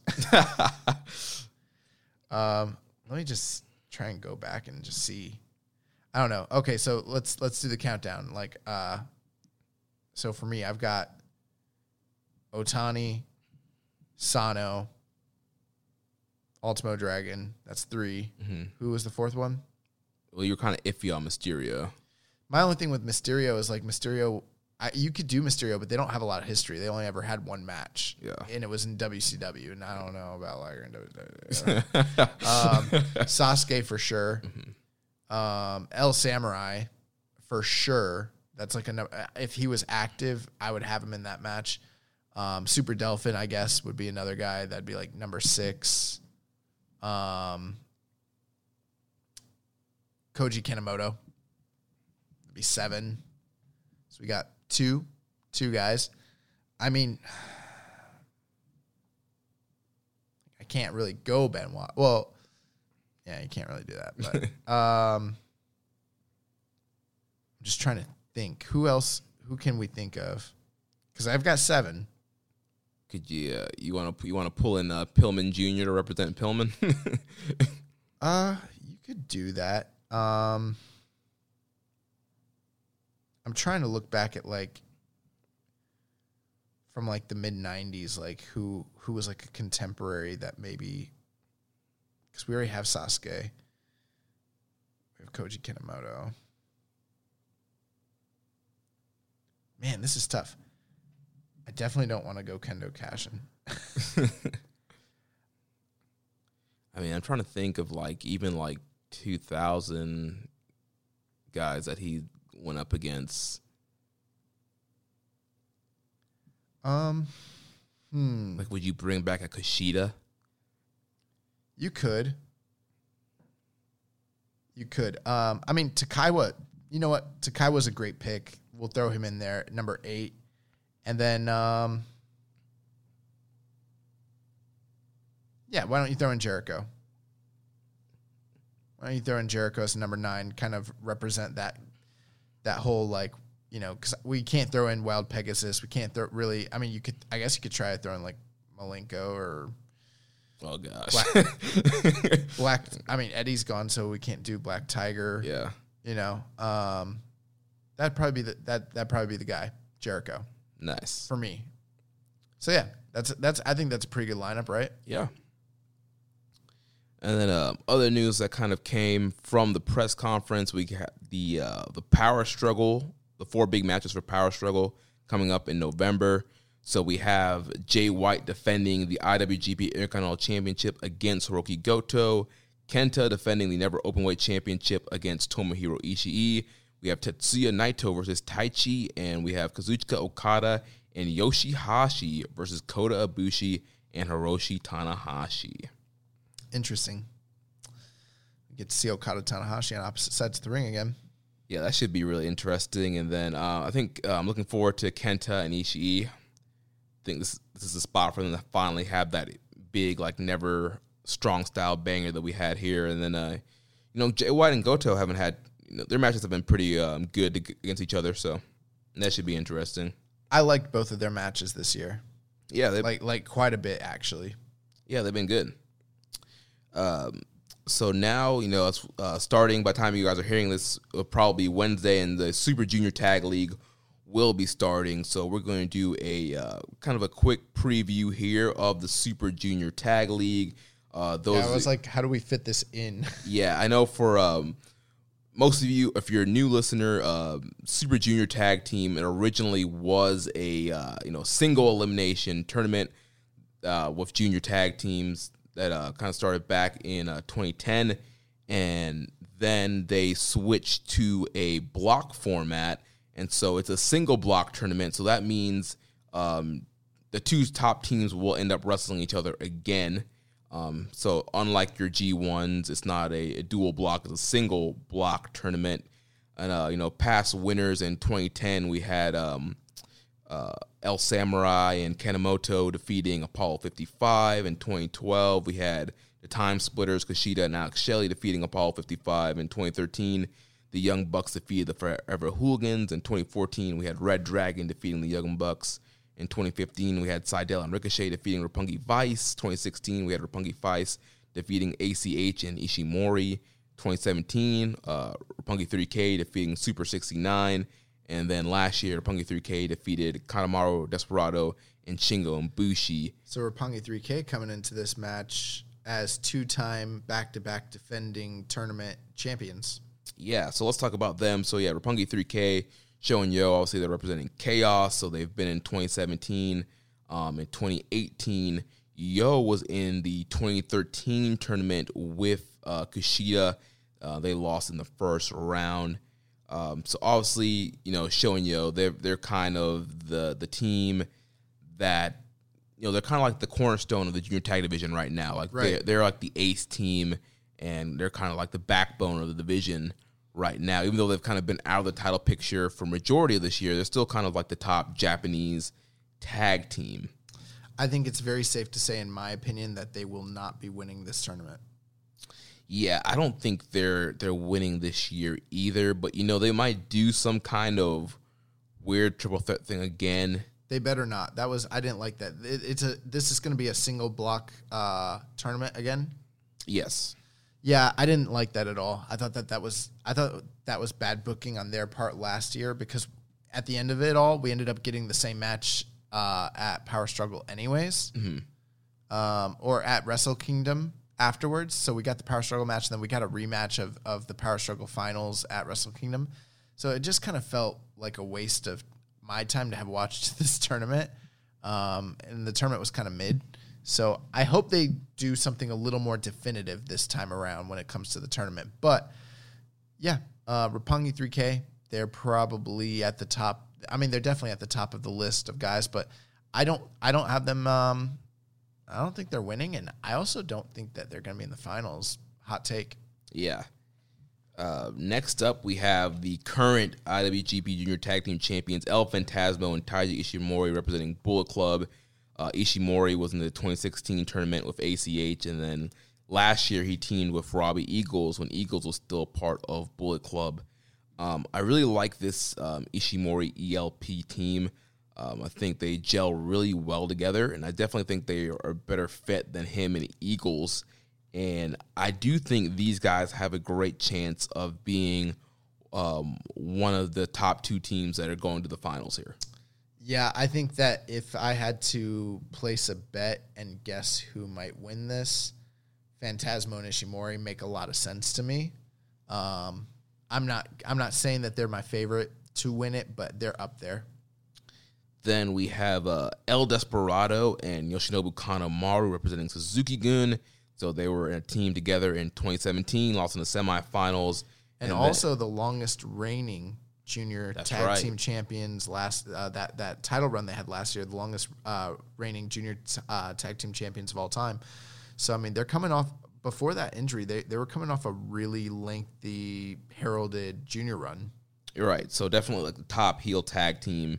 Uh, we mentioned, they were in the finals last year in that triple threat finals, and then ended up being in the title match at Wrestle Kingdom again, the triple threat title match. Um, in 2014, Desperado teamed up with Taichi in this tournament. Um, so yeah, I think Desperado and Kanemaru they are a great team. Um, sometimes they can lean too much into the Suzuki Gun uh, tactics and the cheating, but uh, when they want to go, they can really have some great matches. Um, but unlike last year, I don't think these guys are going to the finals either. I think they're going to be in contention towards the end and then get knocked out. Uh, I think that's definitely a possibility, although they're a very strong heel foil. So I wouldn't necessarily be surprised to see them going up against a Roppongi 3K or a Birds of Prey in the finals. So uh, speaking of birds of prey, that's the next team we'll look at. Will Ospreay and Robbie Eagles representing Chaos. Uh, in 2016, Ospreay teamed with Gedo in this tournament. Like we mentioned, uh, previous uh, 2018 Eagles was teaming with Taiji. Yeah, so um, Birds of Prey, I, I mean, we've seen them wrestle together, what, once, twice? Uh, we've seen them a few times now. So they've they've wrestled In, Ishi- in just straight tag team matches. so they wrestled Ishimori and ELP Twice? three times Has it been that many? or two times. Twice. So they had the non-title match at Royal Quest, and then they had the title match. So yeah, maybe it was only two. A few times now, anyways. But in any case, I mean, with just a cup, a handful of matches, they are one of the most heralded like tag teams in the junior division already, just based off of their offense and based off what we've seen from these guys so far. Um, I think that if I had to put a bet right now, I think Birds of Prey is my favorites to win this tournament. Yeah, I think Birds of Prey definitely is one. I think they're going to be one of the teams that goes into the finals of this thing. I think it makes a lot of sense with the feuds that they've been building up to do an Ospreay and Eagles final against uh, the Bullet Club team, just because that's the feud that's been going, and there's a lot of heat behind that, and you know they can kind of build off of it. Uh, and that might seem kind of predictable, but I just think that's probably what they're doing. Yeah, But I think Birds of Prey, I mean, at this point, we've gone through four teams, and these are the top four established teams in the division. We're going to talk about the rest of the teams here real quick, but I mean, if someone's winning, it's going to be one of these four teams, yeah. period, probably. So up next we have the uh, the coach and coach connection, Ryusuke Taguchi and Rocky Romero. Both these guys have a rich history in this tournament with other partners. In 2010, uh, Taguchi was teaming with Devitt. Also in 2012, he was teaming with Devitt. In 2012, Romero was teaming with Alex Kozlov. Also in 2013, he was teaming with Kozlov. In 2014, Taguchi was teaming with Fuego. In 2014, Romero was with Kozlov. Um, in 2015, Taguchi teamed with Mascara Dorada. In 2015, Romero was teaming with uh, Beretta and Roppongi Vice. Uh, in 2016, Taguchi was teaming with uh, Fuego. And then in 2016, Romero was, was still with Beretta. In 2017, Taguchi and ACH. And also, Taguchi was a- with ACH in last year's tournament as well. Yep. So I mean, uh, Taguchi has never really had like a strong established tag team partner since the days of Apollo 55. 55. I was I always want to say 58 for some reason, but Apollo 55. Um, he, it's kind of been like a recurring cast. Obviously, Rocky Romero is the most decorated um, junior tag team champion in the history of New Japan. He had longtime, you know, partners in Alex Kozlov with Forever Hooligans, and then him and uh, Trent Beretta with Roppongi Vice. But this team specifically of Taguchi and Rocky Romero, well, I think they'll have good matches, and they're both they're both coming off like well, at least Rocky's coming off a pretty strong uh, junior turn. Well, I guess they're both coming off really strong tournaments. Mm-hmm. They'll probably have some. They'll probably be like spoiler type team that has some good matches, but there's no way that they're winning this thing. No, yeah, I don't think they have a great chance at all. Um, then we have uh, Volador Jr. and Titán representing CMLL. Of course, this was, was supposed to be Dragon Lee and Titán, but uh, with Dragon Lee being fired from CMLL, uh, being replaced by Volador Jr. Um, in 2016, Titán teamed up with Angel de Oro. In 2017, uh, Titán teamed with Dragon Lee.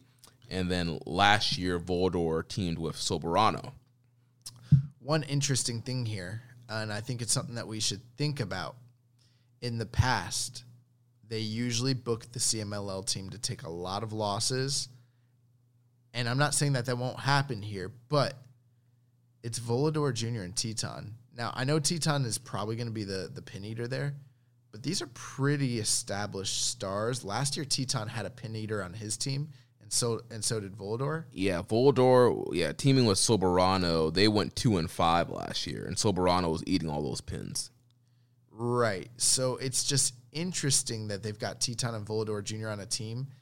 I don't see Titán eating like all the pins. This team's gonna get wins, which is something that's different from previous CMLL teams because they usually have some sort of like young young boy, you know, type wrestler to kind of eat the pins. I know Titán did eat a lot of the pins with the Dragon Lee team a couple years ago, and that'll probably be the case here. But I think that this CMLL team's going to do a bit better than they have done in the past. Like they're not going to be bottom bottom of the barrel. They'll probably be in the middle if that makes sense. Yeah. Then we have uh, Tiger Mask. Un- unless they really want to bury the crap out of one of CMLL guys, so they can really cut ties with that company. right. Oh, oh, you didn't want Dragon Lee on this team? All right, take the, take these L's. Getting pinned by Young Boys. uh, so speaking, Yuya Uemura pins Titán. yeah. So we have uh, Yuya Uemura and Tiger Mask teaming up together, and of course, Tiger Mask has plenty of history in this tournament. In uh, 2012, 2013, 2014, 2015, 2016, 2017, 2018, all teaming with Jushin Thunder Liger. This is the first time. I love that. I love that team too. By the way, Yeah, they're Uh, great. This kind of sucks. Yeah, first time since 2012 that Liger's not in the tournament and not teaming with Tiger Mask here. Tiger Mask has never done well in this uh, tournament with Liger by his side. And with uh, Yuya Uemura, which is a young lion, I don't expect them to do much better. These guys will be, they might go 0 and 7 by the time it's all over. They're definitely not winning. Yeah.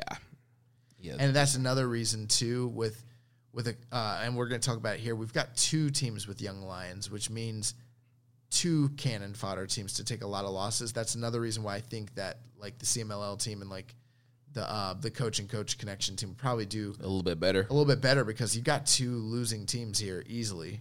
Yeah. So the final team we have here is TJP teaming with Clark Connors. Also, been seeing TJP uh, kind of reemerge in New Japan since his uh, WWE departure, uh, being in the Super J Cup and a lot of these uh, American shows, the Fighting Spirit Unleashed, and then Clark Connors from the LA Dojo. He was also in the uh, Super J Cup. Um, so interesting putting these two guys together. Yep. Yeah, and like you said, uh, yeah, these guys, uh, Clark Connors is probably going to be eating a lot of pins, and of course, if their team does win, it'll be TJP probably getting the pin on somebody. from a talent standpoint, this car, this uh this tournament does not look as sexy as last year's tournament did. But last year's tournament ended up to kind of really be a bust. It wasn't a bad tournament, but I just remember almost everything being like the same level, three and a half about. All- Yeah, yeah. uh, like almost across the board. Right. No great, hardly any great matches at all. Um, which it looked like the better tournament between between this and World Tag League last year. This looked way better, but World Tag League actually ended up out outpacing them and outdoing them significantly when it came to match quality. So even though this doesn't look on paper as great as the other one, you've got four really strong teams at the top who are capable of really good matches. So I wouldn't be surprised if there's some really good like little bangers uh, in here. At Yeah. the same time, it's November, October, November. We're it's power struggle time. We're getting ready for dome season. I wouldn't be surprised if all these guys take a snoozer at this time of the year, which makes me wonder why are we doing a league format instead of a tournament format? Yeah, they, they should have done a single elimination tournament format here, but it is what it is. Um, so we have action kicking off on Wednesday from Korakuen Hall live show English commentary. We got Roppongi 3K versus uh, Desperado and Kanemaru, Birds of Prey versus uh, ELP and Ishimori, Coach and Coach versus TJP and Clark Connors, Volador and Titán versus Tiger Mask and uh, Uemura. Then on Thursday, we'll be back with more live action from Korakuen Hall, Roppongi 3K versus Birds of Prey, ELP and Taiji versus Desperado and Kanemaru, Volador and Titán versus TJP and Clark Connors, and Coach and Coach versus Tiger Mask and Uemura. Then on Saturday, we have a video on demand show with Birds of Prey versus Volador and Titán, ELP and Taiji versus Tiger Mask and Uemura.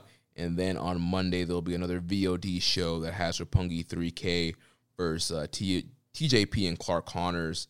And I just want to kind of fast forward to the end of the tournament here. So the the last live show will be November 1st.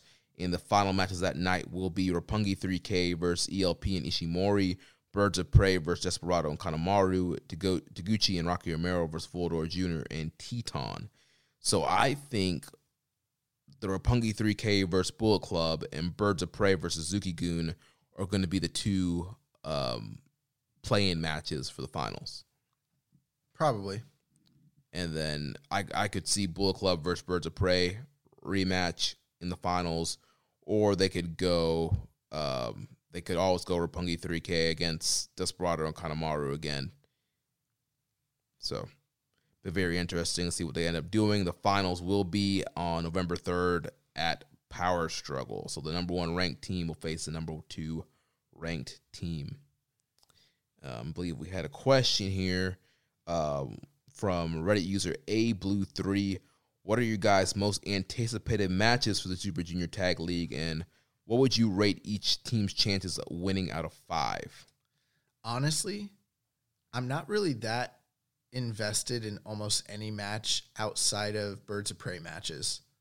Right. So like right now, the one that I've got earmarked as being the one that I'm most anticipating, which I think could be great. It might not be, but I really want to see Birds of Prey and Roppongi 3K. Yeah, that uh, so yeah, having a Thursday of this week. So yeah, I think honestly that was what I was going to say too. I think yeah, Roppongi 3K and Birds of Prey.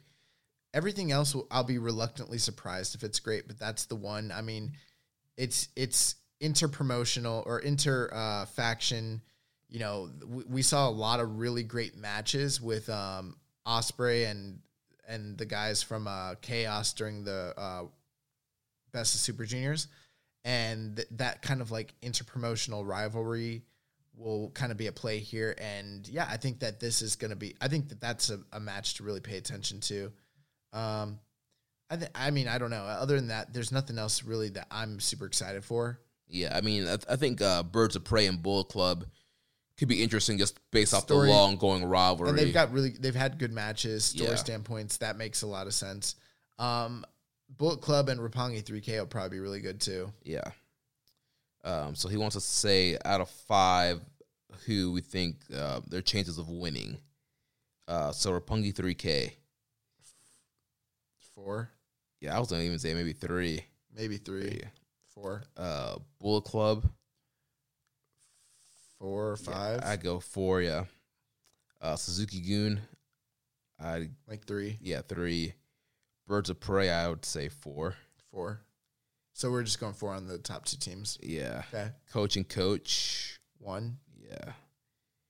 maybe Uh, two, Maybe two. Volador and Titán one. one, Uh, Tiger Mask Zero. Minus five. zero. uh, TJP and Zero. Connor zero. Um, and yeah, that's it. So yeah, def. So we think. Man, I can't wait. Are we, are we doing a pick'em contest? I, I wasn't planning on it. No, I do not want to do one for this junior tag league. Uh uh Sorry, guys. All right. So the last topic we have here tonight, uh, before we go to the recommended match, uh, NXT Japan rumors. Uh, so first, we have a question from Reddit user Viking Pain. Did any of you guys hear about Meltzer's big Japan announcement? How big do you think it is to warrant a special Wrestling Observer newsletter report on it? Is it NXT Japan, an NJPW AEW alliance, or a NJPW WWE alliance? NJPW buys Stardom. Literally, I, I haven't heard a lot about this, but I, I saw something about it. So when are they having this special report? Well, there's some like WWE um, backstage show that they're doing on FS1 that's supposed to be airing sometime tonight. It's probably already airing or airing right now. I know it's like a late night show. Um, but Triple H is supposed to be making some big announcement on there. And then I guess Dave's going to be doing a, a big uh, show covering this. And Is that that's tonight? Because I know I saw something about and maybe this is the same thing or something different. I saw something online where people were saying that Dave Meltzer was saying that there's big big news involving New Japan and that he was doing a special report about it. right. And So, when's that happening? I don't know. I thought it was going to be this morning. Okay, but I didn't see anything, so I don't know. So there's a lot of a lot of stuff going around in Japan in general. So I mean we know about the NXT Japan stuff. Yeah, we've, so- we've talked about that. right, so there's NXT Japan rumors, and they're kind of boiling up now. And um, Lanza did a report on the uh, Voice of Wrestling the, uh, behind the paywall, kind of saying, you know, it seems like NXT Japan sounds like it's coming soon. Uh, that they could potentially have uh, Meiko Satomura and uh, Daisuke Sekimoto as trainers, and that they're planning uh, to run shows in Japan the first quarter of next year. Now, those are all rumors. And Lanza said that these are rumors. Nothing has been confirmed about that yet. I mean it's working so good in the UK. All right. I mean, they maybe should focus on the U.S. one first. um, so yeah. So we're hearing rumors of NXT Japan. Um, All I know is I, I, I can't speculate, but I know that they want to get footholds in different countries and things like that. But if the past is any indication, what was the whole reason that they sped everything up and suddenly did something in the UK? because the UK scene was hot. Well, it wasn't just that though. It was the ITV deal. Right. Yeah. So they were counter they were counteracting Program, what was yeah. going to happen. I would only assume that if they were to speed this up and suddenly out of nowhere have an NXT Japan, I know they've talked to people. I know they've been kind of planning on it, but if all of a sudden they have it, mm, that would make me think that maybe there's something going on with New Japan. Right.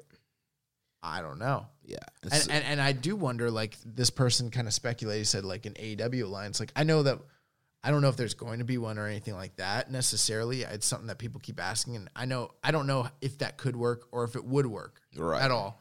But I mean, it's weird, you know, the way that, that things have kind of been f- like failing with ROH, kind of been failing with like um, CMLL. It almost seems like like all of a sudden like things are real hazy. And I've actually thought about well, what if they did have a WWE alliance at this point because of because of what's happening with AEW and WWE? What if like New Japan was working with NXT? I had that thought. that would be crazy. I'm not saying that they would do an NXT Japan, Right. But what if there was a New Japan NXT talent trade or something like Right. that? And send it's something I thought could actually happen. And I wouldn't be surprised if that did happen. As weird as that sounds. Yeah.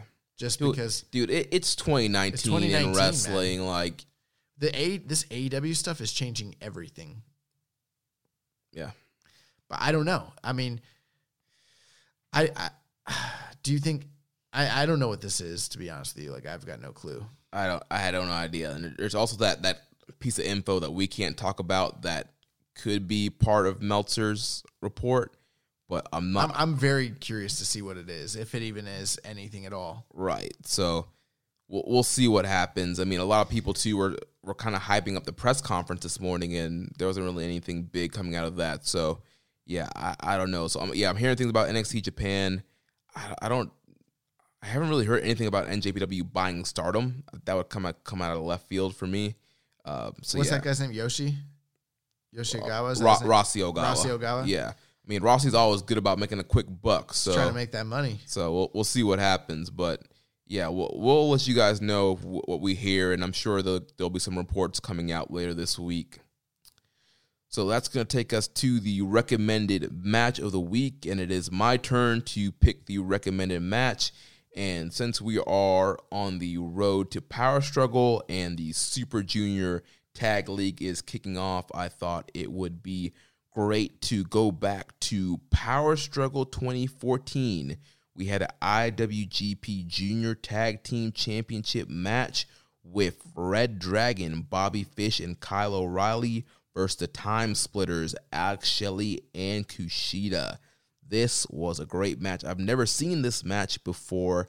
I love Red Dragon and I love the Time Splitters. A big uh, Alex Shelley fan, the Motor City Machine Guns. This was a, a fun, uh, high-paced junior tag title match, and it was just so great seeing you know uh, Red Dragon in a New Japan environment again. So definitely go out check this match out. Power Struggle 2014.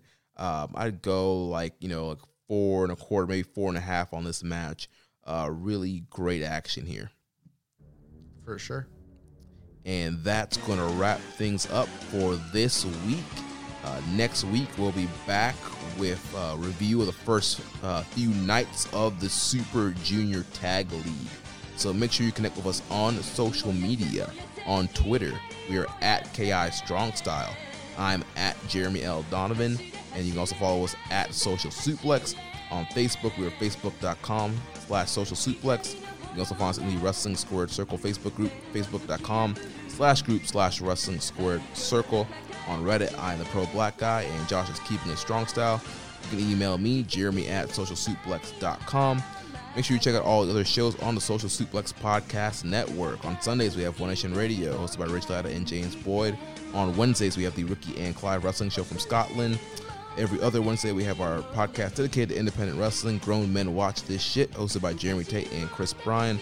On Fridays, we have Get in the Ring with Danny and Beast Mike. And on Saturdays, we have All Things Elite with Roy Johnson Jr., Amy O, and Tiffany. Don't forget to subscribe and leave a rating and review. We will catch you next week on Keeping It Strong Style, the ace of podcasts. Send me money. Thank you for listening to Keeping It Strong Style. We'll see you next time.